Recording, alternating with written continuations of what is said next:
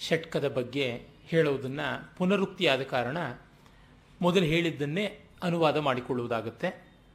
ಆಮೇಲೆ ಅವನಿಗೆ ಯಾವುದು ಸಿಗುತ್ತೆ ಈ ತತ್ವ ಚಿಂತನೆಯಿಂದ ಜ್ಞಾನದ ಮೂಲಕ ಏನನ್ನು ಪಡೀತಾನೆ ಅನ್ನೋದನ್ನು ಹೇಳ್ತಾ, ತತಶ್ರುತಿಸ್ತನ್ ಮನನಂ ಸತ ಮನನಂ ಸ ತತ್ವಧ್ಯಾನಂ ಚಿರಂ ನಿತ್ಯ ನಿರಂತರಂ ಮುನೇ ತಥೋ ಅವಿಕಲ್ಪಂ ಪರಮೇತ್ಯ ವಿದ್ವಾನ್ ಇಹೈವ ನಿರ್ವಾಣ ಸುಖಂ ಸಮೃಚ್ಛತಿ ಅಂತ ಇಲ್ಲಿಯೇ ನಿರ್ವಿಕಲ್ಪವಾದಂತಹ ನಿರ್ವಾಣವನ್ನು, ಅಂದರೆ ಪರಮಪದವನ್ನು ಪಡೀತಾನೆ ಅಂತ.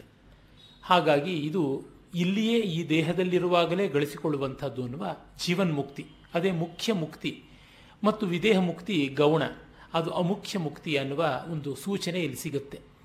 ವೇದಾಂತದ ವಿಶೇಷ ಇದೇ ಆಗಿದೆ ಜೀವನ್ಮುಕ್ತಿ ಅನ್ನುವುದನ್ನು.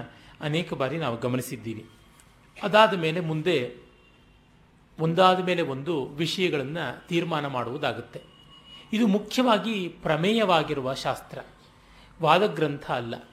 ಇರುವ ಸಂಗತಿಗಳು ಏನು ಅನ್ನೋದನ್ನು ಸ್ಪಷ್ಟವಾಗಿ ಸಂದೇಹಕ್ಕೆ ಆಸ್ಪದ ಇಲ್ಲದೆ ಪೂರ್ವಾಪರ ವಿರೋಧ ವಿರೋಧ ಯಾವುದು ಬರದಂತೆ ಸಮನ್ವಯ ಮಾಡಿ ಕೊಡುವುದು ಅವುಗಳ ಸಿದ್ಧಾಂತವನ್ನು ಹೇಳೋದಷ್ಟೇ ಇಲ್ಲಿ ಯಾವುದೇ ಖಂಡನ ಮಂಡನಗಳ ರಭಸ ಇಲ್ಲ. ಹಾಗಾಗಿಯೇ ಪ್ರಕರಣ ಗ್ರಂಥಗಳಲ್ಲಿ ಹೃದಯ ಭಾವ ಹೆಚ್ಚಾಗಿರುತ್ತೆ. ಮೊದಲಿಗೆ ದೇಹ ಅಂದರೆ ಏನು ಅಂತ ತಿಳ್ಕೊಳ್ಬೇಕು. ಅದು ಸ್ಥೂಲ, ಸೂಕ್ಷ್ಮ, ಕಾರಣ ಅಂತ ಮೂರು ಬಗೆಯಾದದ್ದು. ಸ್ಥೂಲ ದೇಹ, ಸೂಕ್ಷ್ಮ ದೇಹ, ಕಾರಣ ದೇಹ ಅಂತ. ಅವುಗಳನ್ನು ಕುರಿತು ವಿವೇಕ ಮಾಡುವುದಾಗುತ್ತೆ. ಮಜ್ಜಾಸ್ಥಿಮೇಧ ಫಲ ಫಲ ಚರ್ಮ ರಕ್ತ ತ್ವಗಾಹ್ವಯೇ ಧಾತುಭಿ ಏಭಿರನ್ವಿತಂ ಪಾದೋರು ವಕ್ಷೋಭುಜ ಪೃಷ್ಠಮಸ್ತಕೈ ಅಂಗೈರುಪಾಂಗೈರುಪಯುಕ್ತಮೇತತ್ ಅಹಂ ಮಮೇತಿ ಪ್ರಥಿತಂ ಶರೀರಂ ಮೋಹಾಸ್ಪದಂ ಸ್ಥೂಲಮಿತೀರ್ಯತೆ ಬುಧೈ ನಭೋ ನಭಸ್ವದ್ದಹನಾಂಬುಭೂಮಯ ಸೂಕ್ಷ್ಮಾಣಿ ಭೂತಾನಿ ಭವಂತಿ ತಾನಿ. ಪರಸ್ಪರೈಂ ಪರಸ್ಪರಾಂಶೈರ್ಮಿಲಿತಾನಿ ಭೂತ್ವಾ ಸ್ಥೂಲಾನಿ ಚ ಸ್ಥೂಲ ಶರೀರ ಹೇತವ ಮಾತ್ರಾಸ್ತದೀಯ ವಿಷಯಾ ಭವಂತಿ ಶಬ್ದಾದಯ ಪಂಚಸುಖಾಯ ಭುಕ್ತು. ಈ ಮೂರು ಪದ್ಯದಲ್ಲಿ ಸಾಮಾನ್ಯ ಸ್ಥೂಲ ದೇಹದ ಅಂಶಗಳು ಮತ್ತು ಅಲ್ಲಿರುವ ಪಂಚಭೂತಗಳ ವಿವರಗಳು ಕೂಡ ಬರುತ್ತವೆ. ಈ ಮೂರು ಪದ್ಯಗಳು ಛಂದೋದೃಷ್ಟಿಯಿಂದ ನೋಡಿದರೆ ಉಪಜಾತಿ ಮತ್ತು ಕರಂಬ ಜಾತಿ ಎನ್ನುವ ಎರಡರ ಬೆರಕೆ ಆಗಿವೆ. ಹನ್ನೊಂದು ಅಕ್ಷರ ಮತ್ತು ಹನ್ನೆರಡು ಅಕ್ಷರದ ಛಂದಸ್ಸುಗಳ ಬೆರಕೆ. ಕೆಲವರಿಗೆ ಇಲ್ಲಿ ಏನಾದರೂ ಛಂದೋದೋಷವಾಗಿದೆಯಾ ಅನ್ನುವಂಥ ಒಂದು ಪ್ರಶ್ನೆ ಬರಬಹುದು. ಅಲ್ಲ, ಈ ರೀತಿಯಾದದ್ದನ್ನು ನಾವು ವೇದದಲ್ಲಿ ಕೂಡ ಕಾಣ್ತೀವಿ. ಭೂರಿಚ್ ಭೂರಿಚ್ ತ್ರಿಷ್ಟುಪ್ ಅನ್ನುವಂತಹ ಒಂದು ವರ್ಗಕ್ಕೆ ಸೇರುತ್ತೆ. ಮತ್ತು ಇದನ್ನು ಕರಂಬ ಜಾತಿ ಮತ್ತು ಉಪಜಾತಿಗಳ ಮಿಶ್ರಣವಾಗಿರುವಂತಹ ಮತ್ತೊಂದು ಉಪೋಪಜಾತಿ ಅಂತ ಕೂಡ ಹೇಳಬಹುದು. ಇರಲಿ, ಅದು ಗೌಣವಾದಂಥ ವಿವರ. ದೇಹದಲ್ಲಿ ಸಪ್ತ ಧಾತುಗಳು ಇವೆ ಅಂತ.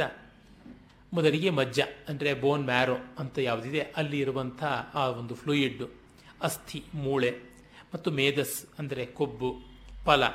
ಮಾಂಸ, ರಕ್ತ, ಆಮೇಲೆ ಚರ್ಮ. ಅದಾದ ಮೇಲೆ ತ್ವಕ್ ಅಂತ ಹೇಳಿದೆ. ತ್ವಕ್, ಚರ್ಮ ಎರಡು ಒಂದೇ ಆಗಿರೋದ್ರಿಂದ ಇಲ್ಲಿ ಬೇರೆ ಯಾವುದಾದ್ರೂ ಪದ ಇರಬೇಕು ಅಂತ ಅನ್ಸುತ್ತೆ. ಅಂದರೆ ಈ ಶುಕ್ಲ ಅಥವಾ ಶೋಣಿತ ಅಂತ ಯಾವುದನ್ನು ಹೇಳ್ತೀವಿ, ಆ ದ್ರವ್ಯ ಇಲ್ಲಿಗೆ ಬಂದು ಸೇರಿಕೊಳ್ಬೇಕಾಗುತ್ತೆ ಆಗ ಸಪ್ತ ಧಾತುಗಳು ಅಂತ ಅನಿಸಿಕೊಳ್ಳುತ್ತವೆ. ಇದು ಫಲ ರಕ್ತ ಶುಕ್ಲ ಅಂತಿದ್ದು ಮತ್ತೆ ತ್ವಗಾಹ್ವಯೈಹಿ ಅಂತ ಆ ರೀತಿಯಾಗಿ ಆಗಿದ್ದಿರಬೇಕು. ಇಲ್ಲಿ ಎರಡು ವ್ಯಾಖ್ಯಾನಗಳಲ್ಲಿ ಕೂಡ ಯಾವುದು ವಿಶೇಷವಾದಂಥ ಬೆಳಕು ಬಂದಿಲ್ಲ. ಇರಲಿ. ಸಾಮಾನ್ಯ ಸಪ್ತಧಾತುಗಳಾಗಿ ಇವು ಮಜ್ಜ, ಅಸ್ಥಿ, ವಸ, ಮಾಂಸ, ರಕ್ತ, ಚರ್ಮ ಮತ್ತು ಶುಕ್ಲ ಅಥವಾ ಶೋಣಿತ ಅಂತ ಹೇಳುವುದು ಉಂಟು ಆಮೇಲೆ ಈ ಸಪ್ತ ಧಾತುಗಳು ಸೇರಿಕೊಂಡು ಆಗಿರುವಂತಹ ಕರ್ಮೇಂದ್ರಿಯಗಳು, ಪಾದ ಕೈ ಕಾಲು ಇತ್ಯಾದಿಗಳೆಲ್ಲ ಕೂಡ ಬರ್ತವೆ ಬೆನ್ನು, ತೋಳು, ತಲೆ, ತೊಡೆ ಇವುಗಳೆಲ್ಲ ಸೇರಿಕೊಳ್ಳುತ್ತವೆ. ಲಿಂಬ್ಸ್ ಅಂತ ನಾವು ಏನು ಹೇಳ್ತೀವಿ ಅವು. ಆಮೇಲೆ ಮುಂದಿನ ಶ್ಲೋಕದಲ್ಲಿ ಈ ನಾನು ಮತ್ತು ನನ್ನದು ಅಂತ ಅಹಂ ಮಮ, ನಾನು ನನ್ನದು ಅಂತ ಪ್ರಥಿತವಾದ, ಪ್ರಸಿದ್ಧವಾದ ಈ ಶರೀರ ಯಾವುದಿದೆ? ಇದರಿಂದ ಉಂಟಾಗಿದೆ. ಆಮೇಲೆ ಇದಕ್ಕೆ ಪಂಚಭೌತಿಕವಾದಂಥದ್ದು ಉಪಾದಾನಕಾರಕವಾಗಿರುವಂಥದ್ದು. ಆಕಾಶ, ವಾಯು, ಅಗ್ನಿ ಅಪ್ಪು ಅಥವಾ ಜಲ, ಪೃಥ್ವಿ ಅಂತ ಇವುಗಳು ಸ್ಥೂಲ ಸೂಕ್ಷ್ಮವಾದದ್ದು. ಅದರೊಳಗೆ ಎರಡು ವರ್ಗೀಕರಣ, ಶುದ್ಧ ಮತ್ತೊಂದು ಪಂಚೀಕೃತ ಅಂತ.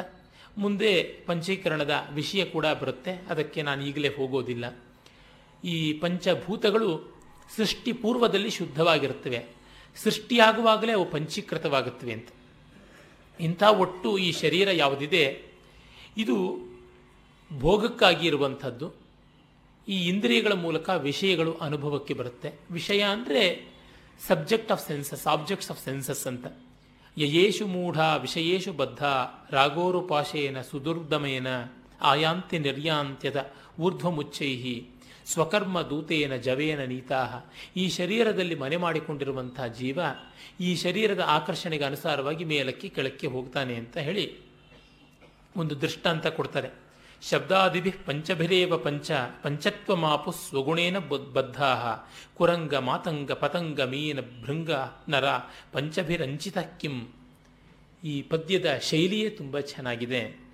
ಶಬ್ದಾದಿಭಿ ಪಂಚಭಿರೇವ ಪಂಚ ಪಂಚತ್ವಮಾಪು ಸ್ವಗುಣೈ ಸ್ವಗುಣೇನ ಬದ್ಧ ಈ ಶಬ್ದ ಸ್ಪರ್ಶ ರೂಪ ರಸ ಗಂಧ ಅಂತ ಯಾವುದನ್ನು ಆ ತನ್ಮಾತ್ರಗಳು ಅಂತ ಕರೀತಾರೆ. ಪಂಚಭೂತಗಳ ಗುಣಸ್ವರೂಪಗಳು ಯಾವುದಿವೆ? ಅವುಗಳಿಂದ ಆಕರ್ಷಿತವಾಗಿ ಐದು ಬಗೆಯ ಜೀವಿಗಳು ಪಂಚತ್ವಂ ಅಂದರೆ ಸಾವನ್ನು ಪಡೆಯುತ್ತೆ. ಪಂಚತ್ವ ಅನ್ನೋದಕ್ಕೆ ಸಾವು ಅನ್ನೋ ಅರ್ಥ ಹೇಗೆ ಅಂದರೆ, ಪಂಚಭೌತಿಕವಾದ ಈ ಶರೀರ ಮೃತವಾಗಿ ಜೀವ ಹೊರಟೋದ ಮೇಲೆ ವಿಘಟಿತವಾದಾಗ ಐದು ದಾರಿಗಳನ್ನು ತಲುಪುತ್ತವೆ. ಪೃಥ್ವಿ ಅಂಶ ಪೃಥ್ವಿಗೆ, ತೇಜೋಂಶ ತೇಜಸ್ಸಿಗೆ, ಅಭಂಶ ಅಪ್ಪಿಗೆ, ವಾಯುವಂಶ ವಾಯುವಿಗೆ ಮತ್ತು ಆಕಾಶಾಂಶ ಆಕಾಶಕ್ಕೆ ತಲುಪುವ ಕಾರಣ ಪಂಚ ಭೌ ಭೂತಗಳು ಪಂಚತ್ವ ಐದು ಗತಿಗಳನ್ನು ಪಡೆಯುತ್ತವೆ ಅಂತ. ಹಾಗಾಗಿ ಅವು ಯಾವುವು ಅಂದರೆ ಕುರಂಗ, ಜಿಂಕೆ. ಅದು ನಾದಕ್ಕೆ ಮರುಳಾಗಿ ಸಾಯುತ್ತೆ ಅಂತ. ಬೇಡರು ಜಿಂಕೆಯನ್ನು ಹಿಡಿಯಬೇಕಾದರೆ ಸೊಗಸಾಗಿ ವೀಣೆಯನ್ನು ನುಡಿಸಿಕೊಂಡು ಹಾಡ್ತಾರೆ. ಆ ನಾದ ಮಾಧುರ್ಯಕ್ಕೆ ಸೋತು ಅದು ಅವರಿಗೆ ವಶವಾಗಿ ತನ್ನ ಸಾವನ್ನು ತಾನೇ ಕಾಣುತ್ತೆ ಅಂತ. ಜಿಂಕೆಯನ್ನು ಆಕರ್ಷಿಸುವಂಥ ರಾಗ ಸಾರಂಗ ಅಂತ ಹೇಳೋದುಂಟು ಅದು ಹಿಂದೂಸ್ತಾನಿ ಸಾರಂಗವೇ, ಕರ್ನಾಟಕ ಸಾರಂಗವೇ, ಅದು ಮತ್ತೆ ತಗಾದೆ. ಬೇಕಾದ್ರೆ ಹೇಳ್ಕೊಳ್ಬೋದು. ನಮ್ಮ ದಕ್ಷಿಣ ಭಾರತದ ಜಿಂಕೆಗಳು ದಕ್ಷಿಣಾದಿ ಸಂಗೀತದ ಸಾರಂಗನ ಕೇಳಿದ್ರೆ ಮಾತ್ರ ಬರುತ್ತವೆ. ಉತ್ತರಾದಿ ಸಾರಂಗವನ್ನು ಕೇಳಿದ್ರೆ ಹಾಗೆ. ಹಾಗಿದ್ರೆ ಈಗ ಬೃಂದಾವನ ಸಾರಂಗಿ ಕೇಳಿದ್ರೆ ಬರೀ ಬೃಂದಾವನದ ಜಾಗದಲ್ಲಿರುವಂತಹ ಜಿಂಕೆಗಳು ಮಾತ್ರ ಬರುತ್ತವೆ ಅಂತ. ಹಾಗೆ ತೋಡಿ, ಹಿಂದೂಸ್ತಾನಿ ತೋಡಿ ಅಂದರೆ ಕರ್ನಾಟಕ ಸಂಗೀತದ ಸಿಂಧು ಭೈರವಿಗೆ ನಿಕಟವಾದ ರಾಗ. ಅದನ್ನು ಹಾಡಿಯೂ ಕೂಡ ಜಿಂಕೆಗಳನ್ನು ಬರೆಸಬಹುದು ಅಂತೆಲ್ಲ. ಫಯಾಜ್ ಖಾನ್ರು ಮುಂಬೈನಲ್ಲಿ ಹಾಡಿ ಜಿಂಕೆ ಬರೆಸಿದ್ರು ಅಂತೆಲ್ಲ ಕಥೆಗಳು ಉಂಟು, ಇರಲಿ. ಆಮೇಲೆ ಮಾತಂಗ, ಆನೆ. ಆನೆ ಸ್ಪರ್ಶ ಸುಖಕ್ಕೆ ಮರುಳಾಗಿ ತನ್ಮೂಲಕ ಖೆಡ್ಡಾಗಿ ಬೀಳುತ್ತೆ. ಆನೆಗಳನ್ನು ಹಿಡಿಯೋದಕ್ಕೆ ಬೇರೊಂದು ಆನೆಯನ್ನೇ ಬಳಸ್ತಾರೆ. ಆ ಆನೆಗಳ ಒಂದು ಸ್ಪರ್ಶ, ಸೊಂಡಿಲು, ಪಕ್ಕೆ ಇವುಗಳ ಸ್ಪರ್ಶಕ್ಕೆ ಸಜಾತೀಯವಾದಂತಹ ಪ್ರೇಮದಿಂದ ಅವು ಬಂದುಬಿಡುತ್ತವೆ ಅಂತ ಹೇಳಿಬಿಟ್ಟು. ಆಮೇಲೆ ಪತಂಗ. ಪತಂಗ ದೀಪದ ಹುಳು. ಅದು ದೀಪದ ಬೆಳಕಿನಿಂದ ಆಕರ್ಷಿತವಾಗುತ್ತೆ. ಹಾಗಾಗಿ ಒಂದು ಕಡೆ ನಾದ ಅಂದರೆ ಶಬ್ದ, ಮತ್ತೊಂದು ಕಡೆ ಸ್ಪರ್ಶ. ಇದು ಬಂದುಬಿಟ್ಟಿದನುವೇ ರೂಪ ಅಂತ ಯಾವುದಿದೆ, ಕಾಂತಿಯಿಂದ ಗೋಚರವಾಗುವಂಥ ಅಗ್ನಿಭೂತ ಪ್ರಧಾನವಾದಂಥದ್ದು ಅದಕ್ಕೆ ಬರುತ್ತೆ. ಮತ್ತು ಮೀನು ಪಡಿಶ ಅಂದರೆ ಯಾವುದು ಗಾಳ ಅಂತೀವಿ, ಆ ಗಾಳಕ್ಕೆ ಬಾಯಿ ಹಾಕಿ ಅಲ್ಲಿರುವ ಆಮಿಷ. ಆಮಿಷ ಅಂತಂದ್ರೇ ಪ್ರಲೋಭನೆ ಅಂತ ಅರ್ಥ. ಆಮಿಷ ಅಂತಂದರೆ ಗಾಳಕ್ಕೆ ಚುಚ್ಚಿರುವ ಮಾಂಸ ಅಂತಲೂ ಅರ್ಥ ಉಂಟು. ಅಲ್ಲಿಂದಲೇ ಆರಂಭವಾಗಿದ್ದು. ಆಮಿಷ ಅಂದರೆ ಪ್ರಲೋಭನೆ ಎನ್ನುವ ಅರ್ಥ ಬಂದದ್ದು ಪ್ರಾಯಶಃ ಅಲ್ಲಿಂದಲೇ. ಅಥವಾ ಪ್ರಲೋಭನೆಯನ್ನು ಅಲ್ಲಿಗೆ ಕೇಂದ್ರೀಕರಿಸಿಕೊಂಡ್ರು ಅದು ಹೇಳೋಕ್ಕಾಗೋದಿಲ್ಲ. ಒಟ್ಟಿನಲ್ಲಿ ಬಹಳ ಸ್ವಾರಸ್ಯಕಾರಿಯಾದದ್ದು. ಬಡಿಶಾಂತೆ ಲಗ್ನವ ಆಮಿಷಂ ದೃಷ್ಟ ಮೋಹಿತಾಹ ಮೀನಾಹ ಪತಂತಿ ಜಾಲೆ ಅಂತ ಹೇಳುವುದುಂಟು. ಈ ಮೀನುಗಳು ನಾಲಿಗೆ ರುಚಿಗೋಸ್ಕರ ಹೋಗಿ ಆ ಗಾಳಕ್ಕೆ ಗಂಟ್ಲನ್ನು ಕೊಡುತ್ತವೆ. ಅದು. ಮತ್ತು ಭೃಂಗ. ಅದು ಪರಿಮಳ ಲುಬ್ಧವಾಗಿ ಬಂದದ್ದು. ಗಂಧ. ಹೂವಿನ ಪರಿಮಳಕ್ಕೆ ಲುಬ್ಧವಾಗಿ ಬರುತ್ತೆ. ಇವುಗಳಲ್ಲೇನೋ ಮಿಕ್ಕ ಪ್ರಾಣಿಗಳಲ್ಲಿ ಬೇಟೆಯಾಡುವುದುಂಟು. ತುಂಬಿಯನ್ನು ಯಾರು ಬೇಟೆ ಆಡ್ತಾರೆ ಅಂತ ಹೇಳುವುದುಂಟು. ಅದಕ್ಕೆ ಎಲ್ಲೂ ವ್ಯಾಖ್ಯಾನದಲ್ಲಿಲ್ಲ. ವೈಜ್ಞಾನಿಕವಾಗಿ ನಾವು ಹೇಳಬಹುದು ಈ ಕೆಲವು ವಿಶಿಷ್ಟವಾದಂಥ ಇನ್ಸೆಕ್ಟಿವರ್ಸ್ ಪ್ಲಾಂಟ್ಸ್ ಅಂತ ಯಾವುದಿವೆ, ಕೀಟಭಕ್ಷಕವಾದ ಸಸ್ಯಗಳು. ಈ ಮಾರ್ಷಿ ಏರಿಯಾಸಲ್ಲಿ ಎಲ್ಲಿ ನೈಟ್ರೋಜನ್ನ ಒಂದು ಅಂಶ ಕಡಿಮೆ ಇರುತ್ತೆ ಸಾರ್ವಜನಿಕ ಅಲ್ಲಿ ಬೆಳೆಯುತ್ತವೆ. ಅದು ಪಿಚ್ಚರ್ ಪ್ಲಾಂಟ್ ಅಂತ ಯಾವುದು ಕರೀತಾರೆ, ಆ ರೀತಿಯಾದಂಥ ಒಂದು ಗಿಡದಲ್ಲಿ ನಾವು ನೋಡ್ಬೋದು. ಅದರೊಳಗೆ ನಮಗೆ ಗೊತ್ತಾಗುತ್ತೆ, ಹೂಜಿಯ ಗಿಡ ಅಂತಲೂ ಅದನ್ನು ಕರೀತಾರೆ, ಪಿಚ್ಚರ್ ಪ್ಲಾಂಟ್. ಪಿಚ್ಚರ್ ಅಂದರೆ ಹೂಜಿ ಅಂತಾನೆ ಅದರ ಒಂದು ಪರಿಮಳಕ್ಕೆ, ಬಣ್ಣಕ್ಕೆ ಮರುಳಾಗಿ ತುಂಬಿ ಅಲ್ಲಿಗೆ ಹೋಗುತ್ತೆ. ಆ ಕುಂಭದೊಳಗೆ ಬಿದ್ದ ತಕ್ಷಣ ಅದು ಜೀರ್ಣವಾಗುತ್ತೆ ಅಲ್ಲಿ.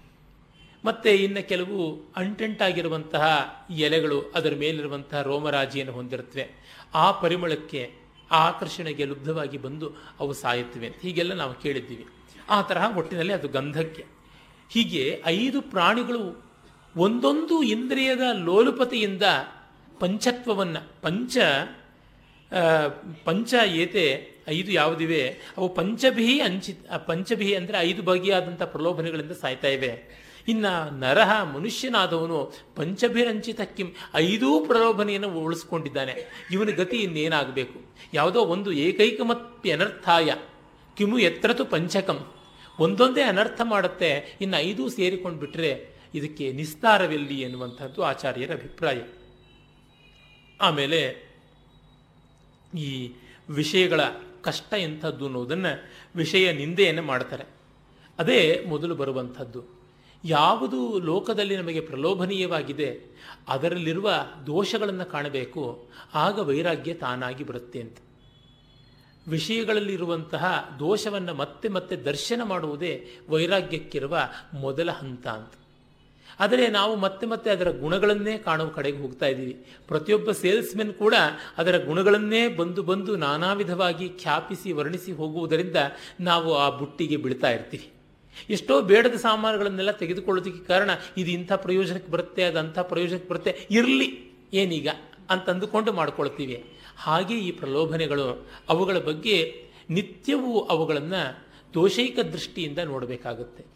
ಇಲ್ಲಿ ತಾತ್ಪರ್ಯ ಇಷ್ಟೇ.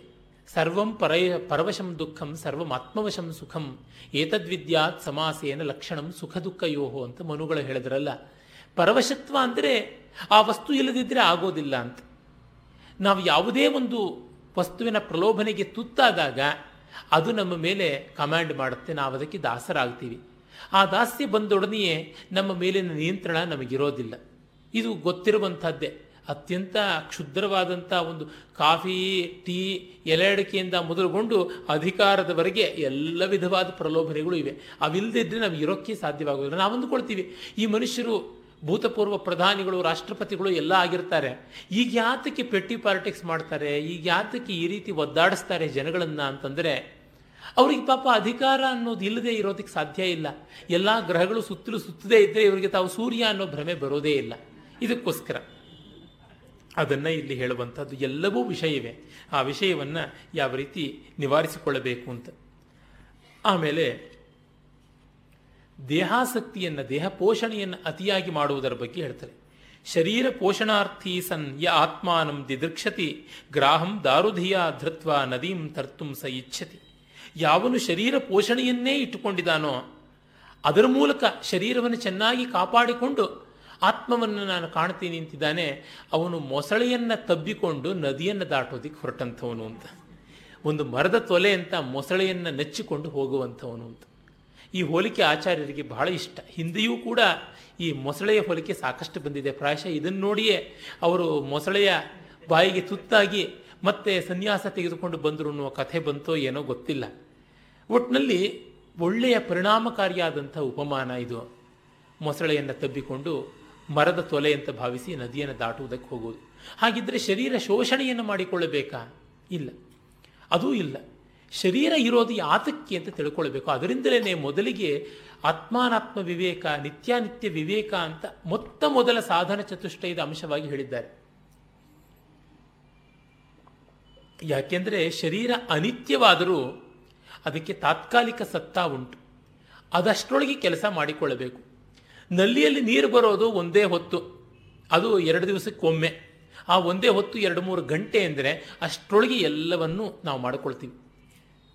ದೀಪ ಮುಂಡೇಟಪ್ಪುಡೆ ಇಲ್ಲು ಚಕ್ಕದಿದ್ದುಗೋವಾಲಿ ಅಂತ ತೆಲುಗಿನಲ್ಲಿ ಒಂದು ಗಾದೆ. ದೀಪ ಬೆಳಗುವಾಗಲೇ ಮನೆ ಕೆಲಸ ಮಾಡ್ಕೊಂಡು ಬಿಡಬೇಕು ಅಂತ. ಹಾಗೆ ಶರೀರ ಚೆನ್ನಾಗಿರುವಾಗಲೇ ಎಲ್ಲ ಬೇಕಾಗಿರುವಂಥ ಸಿದ್ಧತೆಗಳನ್ನು ಮಾಡಿಕೊಳ್ಳಬೇಕು ಅಂತ ತಾತ್ಪರ್ಯ. ಮತ್ತು ಶರೀರ ಮಾಧ್ಯಮ ಖಲು ಧರ್ಮ ಸಾಧನಂ ಅಂತ ಮಹಾಕವಿ ಕಾಳಿದಾಸ ಹೇಳಿದ್ದು ಪರಮ ಸತ್ಯ. ಧರ್ಮ ಸಾಧನವಾಗಿ ಎಷ್ಟು ಬೇಕು ಅಷ್ಟು ಬೇಕು. ಡಿ ವಿ ಜಿಯವರು ಹೇಳ್ತಾರೆ, ಆರೋಹಿ ಆತ್ಮವಾದರೆ ವಾಹನ ಕುದುರೆ ಶರೀರ.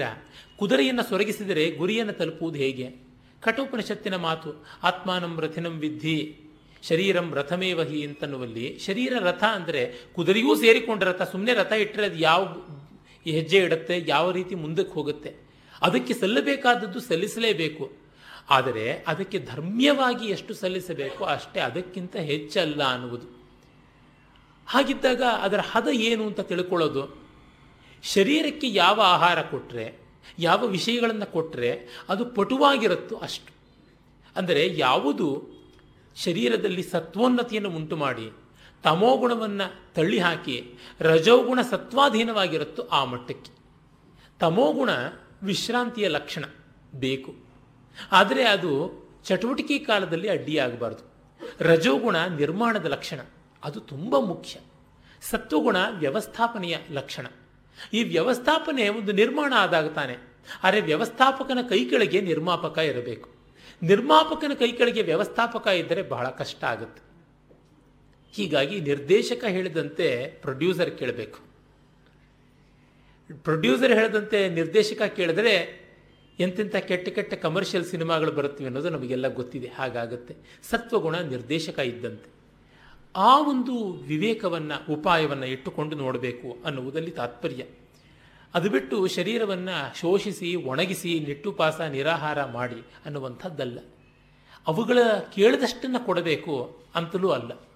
ಕೇಳಿದ್ದಕ್ಕೆ ನಮ್ಮ ವಿವೇಕ ಅನ್ನುವುದಿರುತ್ತೆ. ಮಕ್ಕಳನ್ನು ತಾಯಂದಿರು ಹೇಗೆ ನೋಡ್ಕೊಳ್ತಾರೋ ಹಾಗೆ, ರೋಗಿಗಳನ್ನು ವೈದ್ಯರು ಹೇಗೆ ನೋಡ್ಕೊಳ್ತಾರೋ ಹಾಗೆ. ಒಂದು ಕಡೆ ಅದೇ ಮಾತು ಬರುವುದುಂಟು. ರೋಗಕ್ಕೆ ಯಾವ ರೀತಿ ಔಷಧವನ್ನು ಕೊಡ್ತೀವೋ, ಶರೀರಕ್ಕೆ ಆಹಾರವನ್ನು ಹಾಗೆ ಕೊಡಬೇಕು ಅಂತ. ಹಸಿವು ಅನ್ನೋದು ಒಂದು ರೋಗ, ಆಹಾರ ಅನ್ನೋದು ಒಂದು ಔಷಧ ಅನ್ನುವಾಗ ಎಷ್ಟು ಎಚ್ಚರದಲ್ಲಿ ಕೊಡ್ತೀವಿ. ಓವರ್ ಡೋಸೇಜ್ ಆಗಿಬಿಟ್ರೆ ಓವರ್ ಮೆಡಿಕೇಶನ್ ಎಷ್ಟು ಡೇಂಜರು ಸೈಡ್ ಎಫೆಕ್ಟ್ಸ್ ಅಂತೀವಿ. ಅದೇ ತರಹ ಅನ್ನುವಂಥದ್ದು ಇಲ್ಲಿ ಕಾಣುವ ವಿವೇಕ. ಮತ್ತೆ ಸ್ಥೂಲ ಶರೀರದ ಪಂಚಭೂತಗಳ ವಿವರಗಳು ಬರ್ತವೆ ಪಂಚೀಕೃತೇಭ್ಯೋ ಭೂತೇಭ್ಯ ಸ್ಥೂಲೇಭ್ಯ ಪೂರ್ವಕರ್ಮಣ ಸಮುತ್ಪನ್ನಮಿದಂ ಸ್ಥೂಲಂ ಭೋಗಾಯತನಮಾತ್ಮನಃ ಅವಸ್ಥಾ ಜಾಗರಸ್ತಸ್ಯ ಸ್ಥೂಲಾರ್ಥಾನುಭವೋ ಯತಃ ಅಂತ ಈ ಪಂಚೀಕೃತವಾದ ಭೂತಗಳಿಂದ ಸ್ಥೂಲವಾದಂತಹ ಶರೀರ ನಮಗೆ ಕರ್ಮಪ್ರಾಪ್ತವಾಗಿ ಬಂದಿದೆ ಅಂತ. ಇದು ಭೋಗಾಯತನ ಅಂತ. ಭೋಗ ಅಂತಂದರೆ ಅನುಭವ ಅಂತಷ್ಟೇ ಅರ್ಥ, ಭುಜ, ತಿನ್ನುವಂಥದ್ದು. ಆ ಅರ್ಥದಲ್ಲಿ ಪಂಚೀಕರಣ ಅಂದರೆ ಐದು ಭೂತಗಳಿವೆ. ಪ್ರತಿಯೊಂದು ಭೂತದಲ್ಲಿಯೂ ಅದರ ಅರ್ಧ ಭಾಗ ಮತ್ತು ಮಿಕ್ಕ ನಾಲ್ಕು ಭೂತಗಳ ಎಂಟನೇ ಒಂದು ಭಾಗ ಇದೆ ಅಂತ. ಅಂದರೆ ಒಂದೊಂದು ಭೂತವನ್ನು ಎಂಟು ಭಾಗ ಮಾಡಿದರೆ, ಆ ಒಂದೊಂದು ಸಣ್ಣ ಸಣ್ಣ ಭಾಗ ಸೇರಿಕೊಂಡು ಈ ಒಂದು ಭೂತಕ್ಕೆ ಬರುತ್ತೆ. ಆಕಾಶ ಭೂತ ಅಂದರೆ ಪಂಚೀಕೃತವಾಗಿದೆ ಅಂದರೆ ಅರ್ಧ ಆಕಾಶ. ಇನ್ನು ಉಳಿದ ಅರ್ಧದಲ್ಲಿ ನಾಲ್ಕು ಒಂದನೇ ಎಂಟನೇ ಒಂದು ಭಾಗಗಳು. ಪೃಥ್ವಿ ಅಪ್ ತೇಜೋ, ವಾಯು ಸೇರಿಕೊಂಡಿವೆ. ಅವೆಲ್ಲ ಒಟ್ಟಾದರೆ ಅರ್ಧ ಭಾಗದಷ್ಟಾಗುತ್ತೆ. ಹೀಗೆ ಒಟ್ಟು ಒಂದು ಭಾಗ, ಒಟ್ಟು ಐದು ಭೂತಗಳು ಪಂಚೀಕೃತವಾಗಿ ಈ ರೀತಿ ಇವೆ ಅಂತ. ಅದಿಲ್ಲದೇ ಇದ್ದರೆ ನಮಗೆ ಭೂತಗಳ ಸಂವೇದನೆಯೇ ಆಗೋದಿಲ್ಲ. ಕಾರಣ ನಾವು ಪೃಥಕ್ ರೂಪದಲ್ಲಿ ಇಲ್ಲ. ಎಲ್ಲದರ ಸಮವಾಯ, ಅನ್ಯೋನ್ಯ ಸಂಕರವಾಗಿ ಇರುವಂಥದ್ದು. ಗುರುತು ಹಿಡಿಯೋಕ್ಕಾಗೋಲ್ಲ, ಪ್ರತ್ಯೇಕ ಮಾಡೋಕ್ಕಾಗೋದಿಲ್ಲ. ಆ ತರಹ ಇಡೀ ವ್ಯವಸ್ಥೆ ಇರುವುದು. ಅಷ್ಟೇಕೆ, ತಾರ್ಕಿಕರು ಹೇಳ್ತಾರೆ, ಈ ಜಗತ್ತಿನ ಪ್ರಮಾಣ ಪ್ರಮೇಯ ವ್ಯವಹಾರ ಎಂಥದ್ದು ಅಂತ. ಅವರ ದಾರಿಯಲ್ಲಿಯೇ ಹೇಳಬಹುದು, ಈ ಪ್ರತ್ಯಕ್ಷಾದಿಗಳು ಯಾವುವೂ ಪ್ರಮಾಣವಾಗಿ ಉಳಿಯೋದಿಲ್ಲ ಅಂತ. ಕಾರಣ ನಾವು ಆಯಾ ವಸ್ತುಗಳನ್ನು ತಿಳ್ಕೊಳ್ತಾ ಇದ್ದೀವಿ ಅನ್ನೋದೇ ಒಂದು ದೊಡ್ಡ ಭ್ರಮೆ. ಯಾಕೆ? ಮ್ಯಾಟರ್ನ can we understand matter no ಅಲ್ಲ. We can understand properties of matter but not matter ಯಾಕೆ? ಯಾವುದೇ ಒಂದು ಸತ್ತ ಮ್ಯಾಟರ್ ಅಂತ ಯಾವುದಿದೆ, ವಸ್ತು, ಅದು ನಮಗೆ ಅರಿವಿಗೆ ಬರ್ತಾ ಇರೋದು ಅದರ ಗುಣಗಳ ಮೂಲಕ. ಈಗ ಗುಣ ಮತ್ತು ಗುಣಿ ಯಾವುದಿದೆ? Qualities and the thing qualified ಅಂತ ಯಾವುದಿವೆ? ಇವು ಎರಡಕ್ಕೂ ಇರುವ ಸಂಬಂಧ ಏನು? ತಾರ್ಕಿಕರು ಸಮವಾಯ ಸಂಬಂಧ ಅಂತ ಅಂದುಬಿಡ್ತಾರೆ. ಆ ಸಮವಾಯ ಸಂಬಂಧ ಎಂಥದ್ದು? ಅದು ಬೇರೇನೂ ಅಲ್ಲ? ಅದು ಒಂದೂ ಅಲ್ಲ. ಅಂತಂದರೆ ಅದು ಅನಿರ್ವಚನೀಯವೇ ಆಗುತ್ತೆ. ಅನಿರ್ವಚನೀಯ ಅಂದ ತಕ್ಷಣ ಮಾಯಾವಲಯ ಬಂದುಬಿಡುತ್ತೆ. ತಾರ್ಕಿಕರು ಅನಿರ್ವಚನೀಯತೆಗೆ ವಿರುದ್ಧ ಇರುವಂಥವರು ಅಂತ ಹೇಳಿದ್ರು, ಅವರೂ ಕೂಡ ಅನಿರ್ವಚನೀಯತಾವಾದಿಗಳಾಗಬೇಕಾಗುತ್ತೆ. ಇಡೀ ವ್ಯವಹಾರವೇ ಅನಿರ್ವಚನೀಯತೆಗೆ ಬದ್ಧವಾಗಿರುವಂಥದ್ದು. ಅನುಮಾನದಲ್ಲಿ ಇನ್ಫರೆನ್ಸ್ನಲ್ಲಿ ಹೇಳ್ತೀನಿ. ಇನ್ಫರೆನ್ಸಲ್ಲಿ ವ್ಯಾಪ್ತಿಗೆ ತುಂಬ ಪ್ರಾಶಸ್ತ್ಯ ಉಂಟು ತುಂಬ ಟೆಕ್ನಿಕಲ್ ಆಗ್ತಾ ಇರ್ಬೋದು, ಮಾತು ಕ್ಷಮಿಸಿ. ಏನಂದರೆ, ತಾರ್ಕಿಕರ ಮಿತಿ. ತಾರ್ಕಿಕರ ಮಿತಿ ಅಂದರೆ, ಈ ರ್ಯಾಷನಲಿಸ್ಟಿಕ್ ಆದಂತಹ ಮೆಟೀರಿಯಲ್ ಸೈನ್ಸ್ ಅಂತ ಯಾವುದಿದೆ, ಅದರ ಮಿತಿಯೂ ನಾನು ಹೇಳೋದಕ್ಕೆ ಹೊರಟಿದ್ದೀನಿ. ಅನುಮಾನವನ್ನು ಮಾಡಬೇಕು ಇನ್ಫರೆನ್ಸ್ ಮಾಡಬೇಕು ಅಂದರೆ, ನಮಗೆ ವ್ಯಾಪ್ತಿ ಬಹಳ ಮುಖ್ಯ. ಎಲ್ಲರಿಗೂ ಗೊತ್ತಿರುವ ದೃಷ್ಟಾಂತ ದೂರದಲ್ಲಿ, ಬೆಟ್ಟದಲ್ಲಿ ಹೊಗೆ ಕಾಣಿಸ್ತಾ ಇದೆ ಅಂದರೆ ಅಲ್ಲಿ ಬೆಂಕಿ ಇದೆ ಅಂತ ಅಂತೀವಿ ಬೆಟ್ಟದಲ್ಲಿಯ ಬೆಂಕಿ ವಿಶೇಷ. ಬೆಟ್ಟದಲ್ಲಿಯ ಹೊಗೆ ವಿಶೇಷ. ಈ ಹೊಗೆ ಬೆಂಕಿಗಳು ಬೆಟ್ಟದಲ್ಲಿರುವುದು ಒಂದು ವಿಶೇಷ ಪರ್ಟಿಕ್ಯುಲರ್ ಆದರೆ ಎಲ್ಲೆಲ್ಲೆಲ್ಲೆಲ್ಲ ಬೆಂಕಿ ಇರುತ್ತೋ ಅಲ್ಲೆಲ್ಲೆಲ್ಲ ಹೊಗೆ ಇರುತ್ತೆ ಎನ್ನುವುದು ಜನರಲ್ ಈಗ ನಾವು ಪರ್ವತೋ ವನ್ಹಿಮಾನ್ ಬೆಟ್ಟದಲ್ಲಿ ಬೆಂಕಿ ಇದೆ, ಯಾತಕ್ಕೆ ಧೂಮತ್ವಾತ್ ಅಂತ ಲಿಂಗ. ಅದಕ್ಕಿರುವಂಥ ಒಂದು ಕಾರಣವನ್ನು ಹೇಳಿದ್ವಿ ಇಂಡಿಕೇಶನ್ ಅನ್ನು ಹೇಳಿದ್ವಿ. ಎತ್ರ ಎತ್ರ ಧೂಮಃ ತತ್ರತ್ರ ವನ್ಹಿ, ಎಲ್ಲೆಲ್ಲಿ ಹೊಗೆ ಇದೆಯೋ ಅಲ್ಲೆಲ್ಲ ಬೆಂಕಿ ಇದೆ ಅಂತ ವ್ಯಾಪ್ತಿ ಮಾಡಿದ ಮೇಲೆ ಜನರಲ್ ಬಂತು. ಯಾವತ್ತೂ ನಮಗೆ ಗೊತ್ತಿದೆ, ಸಾಮಾನ್ಯದಲ್ಲಿ ವಿಶೇಷ ಅಡಗುತ್ತೆ ಅಂತ. All particulars are involved are enshrined in the general ಅಂತ. ಹಾಗಿದ್ದಾಗ ನೀವು ಇನ್ಫ್ಲುಯೆನ್ಸ್ ಮಾಡೋಕೆ ಯಾಕೆ ಹೊರಟ್ರಿ? ಎಲ್ಲೆಲ್ಲ ಹೊಗೆ ಇರುತ್ತೋ, ಅಲ್ಲೆಲ್ಲ ಬೆಂಕಿ ಇದೆ ಅನ್ನುವಾಗ ಇದೊಂದು ಪರ್ಟಿಕ್ಯುಲರ್ ಕೇಸ್ ಅಂತ ತಗೊಂಡು ಚರ್ಚೆ ಮಾಡೋದೇನಿತ್ತು ಅಂತ ತಕ್ಷಣವೇ ಇನ್ಫರೆನ್ಸ್ ಆಗೋದೇ ಇಲ್ಲ. ವ್ಯಾಪ್ತಿಯೇ ವ್ಯಭಿಚರಿತವಾಯಿತು. ಅನಿರ್ವಚನೀಯ ಅಂತ ಹೇಳಬೇಕಾಗುತ್ತೆ. ಅನಿರ್ವಚನೀಯ ಅಂತ ಹೇಳಿದ ಮೇಲಿಂದ ತಾರ್ಕಿಕರ ನಿಶ್ಚಯ ಏನಾಯಿತು? ಎಲ್ಲ ನಾವು ಬೆಲ್ಲದ ಹಚ್ಚಂಗೆ ಕತ್ತರಿಸಿ ಎತ್ತಿಟ್ಬಿಡ್ತೀವಿ ಅಂತ ಹೇಳೋದಕ್ಕೆ ಸಾಧ್ಯವೇ ಇಲ್ಲ. ಪ್ರತಿಯೊಂದು ಕೈತೂಕ ಬಾಯಿ ಬಣ್ಣ ಇರಬಹುದು, may be, may seems to be suppose to be ಅಂತ ನಮ್ಮ ಪಿ ಎಚ್ ಡಿ ಥೀಸಿಸ್ ಇದ್ದಂತೆ ಜಗತ್ತಿನ ವಿವೃತ್ತಿ ಎಲ್ಲ ಆಗಿಬಿಡುತ್ತೆ. ಉಂಟಲ್ಲ ಪಿ ಎಚ್ ಡಿ ಥೀಸಿಸ್ ಬಗ್ಗೆ? May be suppose to be seems to be verily generally ಈ ಥರ ಪದಗಳಿಲ್ಲದೆ ಇದ್ದರೆ ಥೀಸಿಸ್ ಬರೆಯೋಕ್ಕೆ ಸಾಧ್ಯವೇ ಇಲ್ಲ ಅಂತ. ಅದು ಒಂದು ಲಿಸ್ಟೇ ಹಾಕಿಬಿಟ್ಟಿದ್ರು ಇನ್ಸ್ಟಿಟ್ಯೂಟ್ ಆಫ್ ಸೈನ್ಸಲ್ಲಿ ಒಂದು ವಿನೋದಕ್ಕೆ. ಫೇರ್ಲಿ ಗುಡ್ ಅಂತಂದರೆ ರಿಸಲ್ಟ್ಸು ಅಯಫುಲಿ ಬ್ಯಾಡ್ ಅಂತ ತಾತ್ಪರ್ಯ. ಮತ್ತೆ they come well within the range of tolerable limits ಅಂದರೆ ಹೋಪ್ಲೆಸ್ಲಿ ಬ್ಯಾಡ್ ಅಂತ ಅರ್ಥ ಅಂತ. ಈ ತರಹ ಹೀಗೆಲ್ಲ ಇರುವಂಥದ್ದು ಅಂತ. And already much work has been done ಅಂದರೆ I have not care to look into the literature survey ಅಂತ ಆ ರೀತಿಯಾಗಿ ಅರ್ಥ ಅಂತ. ಈ ಸೂತ್ರಗಳಿಗೆ ಬೇರೆಯೇ ಅರ್ಥಗಳಿರುವುದು ಅಂತ. ಪ್ರಪಂಚದ ವ್ಯವಹಾರವು ಹಾಗೆ ಆಗಿಬಿಡುತ್ತೆ. ಸ್ಥೂಲ ಶರೀರದಲ್ಲಿ ಪಂಚಭೂತಗಳು ಹೀಗೆ ಹಾಗೆ ಅಂತ ಮಾಡೋದಕ್ಕೆ, ಪೃಥಕ್ಕರಣ ಮಾಡಿ ಬಿಡಿಸಿ ಇಡೋದಕ್ಕೆ ಆಗುವುದೇ ಇಲ್ಲ. ಏನು ಮಾಡಿದ್ರೂ ಅಲ್ಲಿ ಅನಿರ್ವಚನೀಯತೆ ಬಂದೇ ಬರುತ್ತೆ. ಅದರಿಂದಲೇ ಯಾವ ವಾದಗಳಿಗೂ ನಿಸ್ತಾರ ಇಲ್ಲವೇ ಇಲ್ಲ. ಮತ್ತು ಏನು ಅನುಭವಕ್ಕೊಂದೇ ಗತಿ ಬರುವಂಥದ್ದು. ಈ ಅನುಭವ ಶರಣ್ಯ ಆಗುವುದರಲ್ಲಿ ನಮ್ಮ ಸಕಲ ಶಾಸ್ತ್ರಗಳ ತಾತ್ಪರ್ಯ. ಈ ಶರೀರ ನಮಗೆ ಎಚ್ಚರ, ಜಾಗೃತ ಅನ್ನುವಂಥ ಅವಸ್ಥೆ ಯಾವುದಿದೆ, ಅಲ್ಲಿ ನಮಗೆ ತುಂಬ ಸ್ಪಷ್ಟವಾಗಿ ಗೊತ್ತಾಗುತ್ತೆ. ಸ್ಥೂಲ ಅನುಭವ ಆಗ್ತಾ ಇರುತ್ತೆ ಈ ಶರೀರದ ಮೂಲಕ. ಹಾಗಾಗಿ ಜಾಗೃತ ಸ್ಥಾನದಲ್ಲಿ ಯಾವುದನ್ನು ಉಪನಿಷತ್ತಿನಲ್ಲಿ ವಿಶ್ವ ಅಂತ ಕರೀತಾರೆ, ಆ ಒಂದು ಸ್ಥಿತಿಯಲ್ಲಿ ನಮಗೆ ಈ ಶರೀರದ ಪ್ರಯೋಜನ ಆಗ್ತಾ ಇರುತ್ತೆ ಅಂತ. ಇದೆಲ್ಲ ಸ್ಥೂಲ. ಅದನ್ನೇ ಹೇಳ್ತಾರೆ, ಸರ್ವೋಪಿ ಬಾಹ್ಯ ಸಂಸಾರ ಪುರುಷಸ್ಯ ಯದಾಶ್ರಯ ವಿಧಿ ದೇಹಮಿದಂ ಸ್ಥೂಲಂ ಗೃಹವದ್ ಗೃಹಮೇಧಿನಃ. ಮನೆ ಯಜಮಾನನ ಮನೆ ಇದ್ದಂತೆ ಈ ಶರೀರ ಇರುವಂಥದ್ದು ಅಂತ. ಶಂಕರ ಭಗವತ್ಪಾದರ ಒಂದು ರಚನಾ ಸೌಂದರ್ಯ ಏನೆಂದರೆ, ನಿರುಪಮಾನವಾಗಿ ಅದು ನಿರಲಂಕೃತವಾಗಿ ಯಾವುದನ್ನೂ ಹೇಳೋದಿಲ್ಲ.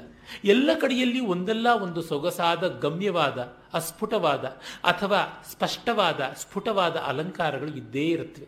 ಅವರ ಭಾಷ್ಯಗಳನ್ನು ಓದುವವರಿಗೆ ಅಭಿಪ್ರಾಯ ಭೇದ ಏನೇ ಇದ್ದರೂ ಕಾವ್ಯ ಸೌಂದರ್ಯ ಮಾತ್ರ ಒಂದಿಷ್ಟು ಅಭಿಪ್ರಾಯ ಭೇದ ಇಲ್ಲದೆ ದಕ್ತಾ ಇರುತ್ತೆ. ಒಮ್ಮೆ ವೇದಾಂತ ಬುಕ್ ಹೌಸ್ನಲ್ಲಿ ಯಾವುದೋ ಪುಸ್ತಕಗಳನ್ನು ಕೆದಕ್ತಾ ಇದ್ದಾಗ ಒಬ್ಬ ಫ್ರೆಂಚ್ ಲೇಡಿ ಬಂದಿದ್ದರು ಅವರು ನನ್ನನ್ನು ಕೇಳಿದ್ರು ನೀವು ಯಾವ ಪುಸ್ತಕ ಹುಡುಕ್ತಿದ್ದೀರಾ ಅಂತ, ನಾನು ಯಾವುದೋ ಅಲಂಕಾರ ಶಾಸ್ತ್ರಗಳ ಪುಸ್ತಕಗಳನ್ನು ಹುಡುಕ್ತಾ ಇದ್ದೀನಿ, ನನಗೆ ಅಲಂಕಾರ ಶಾಸ್ತ್ರದಲ್ಲಿ ಅಭಿಮಾನ ಅಂತ. Then have to read Shankara ಅಂತ? ಶಂಕರಾಚಾರ್ಯರಿಗೂ ಅಲಂಕಾರ ಶಾಸ್ತ್ರಕ್ಕೂ ಏನು ಸಂಬಂಧ ಅಂದರೆ ಇಟ್ಸ್ ಸೋ ಬ್ಯೂಟಿಫುಲ್ ಪೊಯೆಟ್ರಿ ಅಂತಂದರು. ಹೌದಮ್ಮ, ಅದು ನಿಜವೇ. ಆ ದೃಷ್ಟಿಯಿಂದಲೂ ನೋಡಿದ್ದೀನಿ ಭಾಷ್ಯವನ್ನ ಅಂತಂದೆ. ಮತ್ತು ನಿಮಗೆ ಅಂದರೆ, ಹೌದು, ನಾನು ಶಂಕರನ್ನ ಪೊಯೆಟ್ರಿ ದೃಷ್ಟಿಯಿಂದಲೇ ಓದಿದ್ದೀನಿ ಅಂತಂದರು. ಈ ಸೊಗಸು ಅವರ ಭಾಷೆಯಲ್ಲಿ ಕಾಣುವಂಥದ್ದು. ಬಹಳ ಮೋಹಕವಾದಂಥ ಶೈಲಿ ಇಲ್ಲಿಯೂ ಕೂಡ ಅದು ಕಾಣಿಸುತ್ತೆ. ವಿಶೇಷತಃ ಆತ್ಮಬೋಧ. ಅಲ್ಲಿರುವ ಪ್ರತಿಪದ್ಯವೂ ಸಹ ಅಲಂಕೃತವಾದದ್ದು ಪ್ರತಿಪದ್ಯವೂ ದೃಷ್ಟಾಂತೋಪಮೇಯಾದಿ ಅಲಂಕಾರಗಳಿಂದ ಝಂಕೃತವಾದದ್ದು. ಅದನ್ನು ಅವರ ವಾಕ್ಯವೃತ್ತಿಯ ಬಗೆಗೂ ಹೇಳಬಹುದು. ಆಮೇಲೆ ಶತಶ್ಲೋಕಿಯಲ್ಲೂ ಅಷ್ಟೇ. ಶತಶ್ಲೋಕಿ ಅತಿ ಪ್ರೌಢ ಮನೋಹರವಾದ ಗಂಭೀರ ಗಮ್ಯವಾದಂಥ, ಆ, ಒಂದು ಗ್ರಂಥ. ಮತ್ತೆ ಸೂಕ್ಷ್ಮ ಶರೀರದಲ್ಲಿ ಇರುವಂಥ ಅಂಶಗಳು ಯಾವುವು? ಬುದ್ಧೀಂದ್ರಿಯಾಣಿ ಶ್ರವಣಂ ತ್ವಗಕ್ಷಿ ಘ್ರಾಣಂಚ ಜಿಹ್ವ ವಿಷಯಾವಬೋಧನಾತ್ ವಾಕ್ಪಾಣಿಪಾದಂ ಗುದಮಪ್ಯು ಗುದಮಪ್ಯುಪಸ್ಥಂ ಕರ್ಮೇಂದ್ರಿಯಾಣಿ ಶ್ರವಣೇನ ಕರ್ಮಸು ನಿಗದ್ಯತೆ ಅಂತಃಕರಣಂ ಮನೋಧೀಹಿ ಅಹಂಕೃತಿಶ್ಚಿತ್ತಮಿತಿ ಸ್ವವೃತ್ತಿಭಿ ಮನಸ್ತು ಸಂಕಲ್ಪ ವಿಕಲ್ಪನಾದಿಭಿ ಬುದ್ಧಿ ಪದಾರ್ಥಾದ್ಯವಸಾಯ ಧರ್ಮತಃ ಅತ್ರಾಭಿಮಾನಾದಹಮಿತ್ಯಹಂಕೃತಿ ಸ್ವಾರ್ಥಾನುಸಂಧಾನ ಗುಣೇನ ಚಿತ್ತಂ ಪ್ರಾಣಾಪಾನ ವ್ಯಾನೋದಾನ ಸಮಾನ ಭವತ್ಯಸೌ ಪ್ರಾಣ ಸ್ವಯಮೇವ ವೃತ್ತಿಭೇದಾತ್ ವಿಕೃತೇರ್ಭೇದಾತ್ ಸ್ವರ್ಣ ಸಲಿಲವತ್. ಹೀಗೆ ಈ ಸೂಕ್ಷ್ಮ ಶರೀರದಲ್ಲಿ ಇರುವಂಥವು ಯಾವುವು? ಎಂಟು ಗುಂಪುಗಳು. ಮೊದಲು ಬುದ್ಧೀಂದ್ರಿಯಗಳು. ಬುದ್ಧೀಂದ್ರಿಯ ಅಂದರೆ ಜ್ಞಾನೇಂದ್ರಿಯ ಅಂತ. ಶಬ್ದಸ್ಪರ್ಶ, ರಸರೂಪ, ಗಂಧ ಅಂತ ಪಂಚಭೂತಗಳ ಪಂಚ ತನ್ಮಾತ್ರಗಳನ್ನು ಗ್ರಹಿಸುವಂಥವು ಯಾವುದಿವೆ? ಶಬ್ದವನ್ನು ಗ್ರಹಿಸೋದಕ್ಕೆ ಕಿವಿ, ಸ್ಪರ್ಶವನ್ನು ಗ್ರಹಿಸೋದಕ್ಕೆ ಚರ್ಮ, ರೂಪವನ್ನು ಗ್ರಹಿಸೋದಕ್ಕೆ ನೇತ್ರ ಮತ್ತು ರಸವನ್ನು ಗ್ರಹಿಸೋದಕ್ಕೆ ನಾಲಿಗೆ, ಗಂಧವನ್ನು ಗ್ರಹಿಸೋದಕ್ಕೆ ಮೂಗು. ಇವು ಉಂಟು. ಮತ್ತು ಕರ್ಮೇಂದ್ರಿಯಗಳು ಯಾವುದರಿಂದ ಕೆಲಸ ನಡೆಯುತ್ತವೋ ಅವು. ಇಲ್ಲಿ ಕೈ, ಕಾಲು, ಅಂದರೆ ಪಾಣಿ, ಪಾದಗಳು ಉಪಸ್ಥ ಗುದ ಅಂತಂದರೆ ವಿಸರ್ಜನೇಂದ್ರಿಯ, ಜನನೇಂದ್ರಿಯ ಇವು ಕೂಡ ಸೇರಿಕೊಳ್ಳುತ್ತವೆ. ಇವೆಲ್ಲ ಕೆಲಸವನ್ನು ಮಾಡ್ತಾ ಇವೆ ವ್ಯಕ್ತವಾಗಿ ಅಂತ. ಮತ್ತು ಅಂತಃಕರಣ, ಅದು ಯಾವುದು? ಮನಸ್ಸು, ಬುದ್ಧಿ, ಚಿತ್ತ, ಅಹಂಕಾರ ಅಂತ ನಾಲ್ಕು ಆಗಿರುವಂಥದ್ದು. ಮನಸ್ಸು ಸಂಕಲ್ಪ ವಿಕಲ್ಪಾತ್ಮಕವಾದದ್ದು. ಅಂದರೆ ಪ್ರಪೋಸಲ್ಸ್ ಡಿಸ್ಪೋಸಲ್ಸ್ ಇರುವುದು. ಬುದ್ಧಿ ನಿಶ್ಚಯಾತ್ಮಕವಾದದ್ದು, ಅವಧಾರಣಾತ್ಮಕವಾದದ್ದು ಡಿಸಿಷನ್ ಮೇಕಿಂಗ್ ಚಿತ್ತ ಜ್ಞಾಪಕಸ್ಥರದ್ದು ಮೆಮರಿ ಅಹಂಕಾರ ಅಸ್ಮಿ ಭಾವನೆಯಿಂದ ಕೂಡಿರುವಂಥದ್ದು, ನಾನು ಅನ್ನುವ ಭಾವ ಇಟ್ಟುಕೊಂಡಿರುವಂಥದ್ದು. ಅದನ್ನು ಈಗ ಅಂತ ಬೇಕಾದ್ರೆ ಇಂಗ್ಲೀಷ್ನಲ್ಲಿ ಸ್ಥೂಲವಾಗಿ ಕರೆದುಕೊಳ್ಳಬಹುದು. ಈ ಅಂತಃಕರಣ ಚತುಷ್ಟಯದಲ್ಲಿ ಮನಸ್ಸು ಪ್ರಧಾನವಾಗಿರುತ್ತೆ. ಮತ್ತು ಮನಸ್ಸನ್ನೇ ಎಷ್ಟೋ ಬಾರಿ ಚಿತ್ತ, ಬುದ್ಧಿ ಇವುಗಳ ಜೊತೆಗೆಲ್ಲ ಸಮೀಕರಣ ಮಾಡಿ ಹೇಳ್ತಾ ಇರುವುದು ಕೂಡ ಉಂಟು. ಮತ್ತೆ ಈ ಪಂಚಪ್ರಾಣಗಳು ಯಾವುದಿವೆ? ಪ್ರಾಣ, ಸಮಾನ, ಅಪಾನ, ವ್ಯಾನ, ಉದಾನ ಅಂತ ಐದು ಉಂಟು. ಇವುಗಳಲ್ಲಿ ಪ್ರಾಣವು ಜೀರ್ಣವನ್ನು, ಜೀರ್ಣನವನ್ನು ಮಾಡುವುದಾದರೆ ಅಪಾನವು ವಿಸರ್ಜನೆಯನ್ನು ಮಾಡುತ್ತೆ ಮತ್ತು ಉದಾನವು ಶಬ್ದವನ್ನು ವ್ಯವಸ್ಥಾಪನೆ ಮಾಡುವಂಥದ್ದಾಗತ್ತೆ. ಮತ್ತು ಸಮಾನ ಎಲ್ಲ ರೀತಿಯಾದಂತಹ ಒಂದು ಸಮತ್ವವನ್ನು ತಂದುಕೊಡುವುದಾಗುತ್ತೆ. ವ್ಯಾನವು ಶರೀರದಲ್ಲಿ ಎಲ್ಲ ಚಟುವಟಿಕೆ ಸರಿಯಾಗಿರುತ್ತಾ ಅನ್ನುವಂಥದ್ದನ್ನು ನೋಡುತ್ತೆ. ಈ ಐದು ಕೂಡ ಪಂಚಪ್ರಾಣಗಳು ಅಂತ ಪ್ರಸಿದ್ಧವಾಗಿವೆ. ಇದು ಒಂದೇ ಪ್ರಾಣ ಬೇರೆ ಬೇರೆ ರೂಪವನ್ನು ಪಡೆಯುವಂತೆ ಸುವರ್ಣ ಸಲಿಲವತ್ ಅನ್ನುವ ಮಾತು. ಅಲ್ಲಿ ಕೂಡ ಹೋಲಿಕೆ ಇದೆ. ಒಂದೇ ಬಂಗಾರದಲ್ಲಿ ಕಿವಿ ಓಲೆ ಮಾಡ್ತೀವಿ, ಮೂಗ್ಬಟ್ ಮಾಡ್ತೀವಿ, ಉಂಗುರ ಮಾಡ್ಕೊಳ್ತೀವಿ, ಹಾರ ಮಾಡ್ಕೊಳ್ತೀವಿ, ಇನ್ನು ಹೆಚ್ಚಾಗಿದ್ದರೆ ಒಡ್ಯಾಣ ಮಾಡ್ಕೊಳ್ತೀವಿ, ಮತ್ತು ಹೆಚ್ಚಾಗಿದ್ದರೆ ಬೇಕಾದರೆ ಮೈಗೆಲ್ಲ ತಗಡು ಹೊಡೆಸ್ಕೊಳ್ತೀವಿ, ಕವಚ ಮಾಡಿಸ್ಕೊತೀವಿ. ಒಟ್ಟಿನಲ್ಲಿ ಕಡಿಮೆ ಇದ್ದರೆ ಕಿವಿ ಓಲೆ, ಹೆಚ್ಚಿದ್ರೆ ಒಡ್ಯಾಣ ಈ ರೇಂಜ್ ಒಳಗೆ ಓಡಾಡ್ತಾ ಇರುತ್ತೆ ಎಲ್ಲ ಕೂಡ. ನಮ್ಮ ತಾಯಿ ಹೇಳ್ತಾ ಇದ್ದ ಒಂದು ಹಾಡು ನೆನಪಾಗುತ್ತೆ ನನಗೆ. ಹೆಂಗಸೊಬ್ಬಳು ಹೆಂಡತಿ ಗಂಡನಿಗೆ ಮನಸ್ಸಿನಲ್ಲಿ ಕೋಪವನ್ನು ಮಾಡಬೇಡಿ, ನಾನೇನು ನಿಮ್ಮ ಬಲು ಬೇಡವಳಲ್ಲ. ಏನು ಬೇಡವಳಂತಳಲ್ಲ ಕಿವಿಗೆ ತಕ್ಕನಾಗ ವಜ್ರದ ಒಲೆ ಇರಲೇಬೇಕು ಅದಕ್ಕೆ ತಕ್ಕನಾದ ಮುಕ್ಕಿನ ಮುತ್ತಿನ ಜುಮ್ಕಿ ಹಾಕಲೇಬೇಕು. ಕೊರಳಕ್ಕೆ ತಕ್ಕನಾದ ಹಾರ ಅಂತೂ ಇರಲೇಬೇಕು. ಅದಕ್ಕೆ ತಕ್ಕನಾದ ಅಡ್ಡಿಕೆ ಬೇಕೇ ಬೇಕು ಅಂತ. ಇದಕ್ಕೆ ಹಾಕಲೇಬೇಕು, ಅದಕ್ಕೆ ಬೇಕೇ ಬೇಕು ಅಂತ ಸರ್ವಾಂಗ ಸೌಂದರ್ಯದ ಆಭರಣ. ಈ ಎಲ್ಲ ಆಭರಣಗಳು ಕೂಡ ಸ್ವರ್ಣದ ವಿಕಾರಗಳು. ಒಂದೇ ಬಂಗಾರದಿಂದಲೇ ಬೇರೆ ಬೇರೆ ಆದದ್ದು. ಹಾಗೆಯೇ ನೀರು ಒಂದೇ ಆವರ್ತ ಬುದ್ಬುದ ತರಂಗ ಮಯಾನ್ ವಿಕಾರ ಸಲಿಲ ಸಲಿಲಮೇವಹಿ ತತ್ಸಮಸ್ತಂ ಅಂತ ಭವಭೂತಿ ಹೇಳಿದ ಹಾಗೆ ಒಂದೇ ನೀರು ಅಲೆಯಾಗತ್ತೆ, ನೊರೆಯಾಗತ್ತೆ, ಸುಳಿಯಾಗತ್ತೆ, ಎಲ್ಲ ಆಗುತ್ತೆ. ಆ ರೀತಿಯಲ್ಲಿ. ಅದೇ ಉಗಿಯಾಗುತ್ತೆ, ಮಂಜುಗಡ್ಡೆಯೂ ಆಗುತ್ತೆ, ಬಾಷ್ಪವಾಗುತ್ತೆ, ಮಳೆಯಾಗುತ್ತೆ, ಮೋಡವಾಗುತ್ತೆ, ಎಷ್ಟೆಲ್ಲ ಊಹಾತೀತವಾದಂಥ ವಿಕಾರಗಳನ್ನು ಪಡೆಯುತ್ತೆ. ಈ ಎಲ್ಲ ವಿಕಾರಗಳು ರೂಪನಾಮಗಳ ಭೇದವೇ ಹೊರತು ವಸ್ತುಸ್ಥಿತಿಯಲ್ಲ ಅದೇ ಥರ ಒಂದೇ ಪ್ರಾಣ. ಅದು ಎಲ್ಲ ನಾಲ್ಕು ಬೇರೆ ಬಗೆಗಳನ್ನು ಕೂಡ ತೋರಿಸಿಕೊಂಡು ಐದಾಗಿ ಇರುತ್ತೆ ಅಂತ. ಒಟ್ಟಿನಲ್ಲಿ ಹೀಗೆ ವಾಗಾದಿ ಪಂಚ ಶ್ರವಣಾದಿ ಪಂಚ ಪ್ರಾಣಾದಿ ಪಂಚ ಅಭ್ರಮುಖಾನಿ ಪಂಚ ಬುದ್ಧ್ಯಾದಿ ಬುದ್ಧ್ಯಾದ್ಯ ವಿದ್ಯಾಪಿಚ ಕಾಮಕರ್ಮಣಿ ಪುರ್ಯಷ್ಟಕಂ ಸೂಕ್ಷ್ಮ ಶರೀರ ಮಾಹುಹು ಅಂತ ಈ ಎಂಟನ್ನ ಒಟ್ಟು ಪುರ್ಯಷ್ಟಕ, ಪುರ ಅಂದರೆ ವಾಸಕ್ಕೆ ಯೋಗ್ಯವಾದದ್ದು ಶರೀರ ಅಂತ ಆ ರೀತಿಯಾಗಿ. ಅಂದರೆ ಯಾವುದು? ವಾಕ್ಕು ಮುಂತಾದಂತಹ ಐದು. ಅಂದರೆ ಏನು? ಕರ್ಮೇಂದ್ರಿಯಗಳು ಅಂತ ಏನು ಹೇಳಿದ್ವಿ ಅಲ್ಲಿ. ಪಾಣಿ, ಪಾದ, ಉಪಸ್ಥ, ಗುದ, ವಾಕ್ಕು ಅಂತ. ವಾಕನ್ನು ಕರ್ಮೇಂದ್ರಿಯ ಅಂತ ಹೇಳಿಬಿಟ್ರಲ್ಲ, ಇದು ಒಂದು ಚರ್ಚೆ. ವಾಕನ್ನು ಬಹಿರಂತರಿಂದ್ರಿಯ ಅಂತ ಕರೀಬಹುದು. ಅದು ಅಂತರಿಂದ್ರಿಯವೂ ಹೌದು, ಬಹಿರಿಂದ್ರಿಯವೂ ಹೌದು. ಅದು ಜ್ಞಾನೇಂದ್ರಿಯವೂ ಹೌದು, ಕರ್ಮೇಂದ್ರಿಯವೂ ಹೌದು. ಇದು ಒಂಥರ ಎಲ್ಲ ಗೋತ್ರಕ್ಕೂ ಸೇರಿಕೊಳ್ಳುವಂಥದ್ದು. ಒಂದು ರೀತಿ ಕಾಶ್ಯಪ ಗೋತ್ರ ಅಂತ ಹೇಳ್ಬೋದು ಇದನ್ನು. ಅಥವಾ ಗೋಡಂಬಿ ಇದ್ದಂತೆ ಸಿಹಿಗೂ ಹಾಕ್ಬೋದು, ಖಾರಕ್ಕೂ ಹಾಕ್ಬೋದು, ಸಪ್ಪೆಗೂ ಹಾಕ್ಬೋದು ಆ ರೀತಿಯಾಗಿ. ಅಥವಾ ಕನ್ನಡಿಗರಿದ್ದಂತೆ ಅಂತ ಎಲ್ಲಿದ್ದರೂ ಅವ್ರ ತರಹ ಇದ್ದು ಬಿಡ್ತಾರೆ ಅಂತ ಬೇಕಾದ್ರೆ ಹೇಳಬಹುದು. ಯಾಕೆ? ವಾಕು ಮಾನಸವಾಗಿ ಕೂಡ ಇರುತ್ತೆ. ಮನಸ್ಸಿನ ಸ್ವರೂಪವೇ ವಾಕ್ಯನಲ್ಲಿ ಇದೆ. ಅಥವಾ ವಾಕ್ಯನ ಸ್ವರೂಪವೇ ಮನಸ್ಸಿನಲ್ಲಿದೆ. ಮತ್ತು ಹೊರಗೆ ಉಚ್ಚಾರಣೆಗೆ ಒಳಗಾಗಿ ಬರುವ ಮೂಲಕ ಕೆಲಸವನ್ನು ಮಾಡುತ್ತೆ. ಮಾತು ಬೇಕಾದಷ್ಟು ಕೆಲಸ ಮಾಡೋದ್ರಿಂದ ಅದು ಕರ್ಮೇಂದ್ರಿಯ. ಅದು ಆಲೋಚನೆಗೆ ಮಾಧ್ಯಮವಾಗಿದ್ದರಿಂದ ಅದು ಜ್ಞಾನೇಂದ್ರಿಯ. ಮತ್ತೆ ಅದು ಹೊರಗಿನ ಇಂದ್ರಿಯಾತಕ್ಕೆ ಕರ್ಮ ಮಾಡೋದ್ರಿಂದ ಬಾಹ್ಯೇಂದ್ರಿಯ ಅಂತರಿಂದ್ರಿಯಾತಕ್ಕೆ ಮಾನಸವಾದದ್ದರಿಂದ ಹೀಗೆ ನಾಲ್ಕು ಬಗೆಯಲ್ಲಿ ಅದನ್ನು ಹೇಳಬಹುದು. ಇಲ್ಲಿ ಅದನ್ನು ಕರ್ಮೇಂದ್ರಿಯಕ್ಕೆ ತಗೊಂಡಿದ್ದಾರೆ, ಚಿಂತೆ ಇಲ್ಲ. ಈ ರೀತಿಯಾದ ಶಾಸ್ತ್ರದಲ್ಲಿ ಅಲ್ಲಿ ಇಲ್ಲಿ ಬರುವಂಥ ಸಣ್ಣ ಪುಟ್ಟ ವ್ಯತ್ಯಾಸಗಳನ್ನು ನಾವು ಇಟ್ಟುಕೊಂಡು ವಿಷಯವನ್ನೇ ತಿರಸ್ಕಾರ ಮಾಡೋದಕ್ಕೆ ಹೋಗುವುದು ತುಂಬ ದೊಡ್ಡ ಪ್ರಮಾದ. ನಮ್ಮಲ್ಲಿ ಎಷ್ಟೋ ಬಾರಿ ಏನಾಗುತ್ತೆ ಅಂತಂದರೆ, ಮುಖ್ಯವಾದದ್ದನ್ನು ಬಿಟ್ಟು ಗೌಣವಾದದ್ದಕ್ಕೆ ಎಲ್ಲೆಲ್ಲಿಗೋ ಬಂದು ತಗಾದೆ ಆಗಿಬಿಡುತ್ತೆ. ಒಂದು ತಗಾದೆ ವಿಷಯವನ್ನು ಹೇಳ್ತೀನಿ. ದ್ವೈತಾದ್ವೈತಗಳ ಖಂಡನ ಮಂಡನ ಪ್ರಪಂಚ ಈ ಹೊತ್ತಿನದಲ್ಲ. ಅನಾದಿಯಾಗಿ ಬಂದಿರುವಂಥದ್ದು. ಅದು ಶಾಂಕರಾದ್ವೈತ ಮತ್ತು ಮಧ್ವಾಚಾರ್ಯ ದ್ವೈತ ಅಂತ ಎರಡು ರೂಪ ಮಾತ್ರ ಅಲ್ಲ, ಅನೇಕ ರೂಪವಾಗಿರುವಂಥದ್ದು. ಶಂಕರಿಗೆ ಮುಂಚೆಯೂ ಅದ್ವೈತ ಇತ್ತು, ಮಧ್ವಾಚಾರ್ಯರಿಗೆ ಮುಂಚೆಯೂ ದ್ವೈತ ಇದ್ದದ್ದೇನೆ. ದ್ವೈತಕ್ಕೆ ಅನೇಕ ವಿಧವಾದಂಥ ಸ್ವರೂಪ. ಅದ್ವೈತ ಮೊದಲಿಂದ ಬಗೆ ಬಗೆಯಾಗಿ ಈಗ ಭರ್ತೃ ಪ್ರಪಂಚ ಒಂದು ಅದ್ವೈತವನ್ನು ಹೇಳೋದು. ಬುದ್ಧ ಹೇಳುವಂಥ ಅದ್ವೈತ ಉಂಟು, ಭರ್ತೃಹರಿ ಹೇಳುವಂಥ ಅದ್ವೈತ ಉಂಟು, ಉಪವರ್ಷ ಹೇಳುವಂಥ ಅದ್ವೈತ ಉಂಟು, ಹೀಗೆಲ್ಲ ಉಂಟು. ಶಂಕರೋತ್ತರವಾಗಿ ಕೂಡ ಈಗ ರಾಧಾಕೃಷ್ಣನ್ ಅವರು ಹೇಳುವಂಥ ಅದ್ವೈತ ಅಪ್ಪಟ ಶಂಕರ ಅದ್ವೈತ ಅಲ್ಲ ಅಂತ ಹೇಳುವುದುಂಟು. ಹೀಗೆ ಬೇರೆ ಬೇರೆಯಾಗಿ ಕಾಣಿಸುತ್ತೆ. ಇರಲಿ ಈ ಥರ ದ್ವೈತಾದ್ವೈತಗಳು ವಿಶೇಷವಾಗಿ ಶಾಂಕರ ಮತ್ತು ಮಾಧ್ವ ಪರಂಪರೆಯ ತಗಾದೆಗಳಲ್ಲಿ ಬಂದಾಗ ವ್ಯಾಸತೀರ್ಥರ ನ್ಯಾಯಾಮೃತಕ್ಕೆ ಉತ್ತರ ರೂಪವಾಗಿ ಬಂದದ್ದು ಮಧುಸೂದನ ಸರಸ್ವತಿಗಳ ಅದ್ವೈತ ಸಿದ್ಧಿ. ಅಲ್ಲಿ ಅವರು ಒಂದು ಪದ್ಯ ಬರೀತಾರೆ. ಇಹ ಕುಮತಿ ರಥತ್ವೇ ತತ್ವವಾದಿ ವರಾಕಃ ಅಂತ. ದ್ವೈತವನ್ನು ತತ್ವವಾದ ಅಂತ ಹೇಳ್ತಾರೆ. ಆ ತತ್ವ ಅದು, ಅತತ್ವದಲ್ಲಿ ತತ್ವವಾದ ಅಂತ ಹೆಸರು ಮಾಡ್ತಾ ಇದ್ದಾರೆ. ಆದರೆ ನಾವು ಅದಕ್ಕೆಲ್ಲ ಉತ್ತರ ಕೊಡಲ್ಲ. ನಹಿರುತ ಮನೋರೋತಿ ಗ್ರಾಮ ಸಿಂಹಸ್ಯ ಸಿಂಹ. ನಾಯಿ ಬೊಗಳತು ಅಂತ, ಆ ಸಿಂಹ ಕೂಡ ಬೊಗಳುತ್ತಾ, ಕೂ ಉತ್ತರ ಕೊಡುತ್ತಾ ಕೊಡೋದಿಲ್ಲ ಅಂತ. ಹಾಗಂತ ಹೇಳಿ ಇವರು ಬರೆದಿದ್ದಾರೆ ಗ್ರಂಥವನ್ನು. ಅದಕ್ಕೆ ಆಕ್ಷೇಪ ಮಾಡೋದಕ್ಕೆ ತರಂಗಿಣಿ ಗ್ರಂಥಕಾರರಾದ ರಾಮಾಚಾರ್ಯರು, ಅಂದರೆ ಮಧುಸೂದನ ಸರಸ್ವತಿಗಳ ಅದ್ವೈತ ಸಿದ್ಧಿ ಖಂಡನೆಗಾಗಿ ನ್ಯಾಯಾಮೃತದ ವ್ಯಾಖ್ಯಾನ ರೂಪವಾಗಿ ರಾಮಾಚಾರ್ಯರು ಅಂತ ಅವರು ಬರೆದಂಥದ್ದು, ಬಹಳ ಹಿಂದೆನೆ ಬಂದಂಥದ್ದು ನ್ಯಾಯಾಮೃತ ತರಂಗಿಣಿ ಅಂತ. ಅಲ್ಲಿ ಗ್ರಾಮಸಿಂಹಸ್ಯ ಸಿಂಹ ಋತಂನ ಅನುರೌತಿ. ಆದರೆ ನೀವು ಮಾಡ್ತಿದ್ದೀರ, ನೀವು ಗ್ರಾಮಸಿಂಹ ಆಯ್ತಲ್ಲ. ನಾಯಿ ಬೊಗಳಿಕೆಗೆ ಸಿಂಹ ಉತ್ತರ ಕೊಡಲ್ಲ ಅಂತಂದ್ರೆ ನೀವು ಉತ್ತರ ಕೊಟ್ಟಿದ್ದೀರಿ, ನಾಯಿ ಬೊಗಳಿದ್ರೆ ನಾಯೇ ಬೊಗಳೋದು.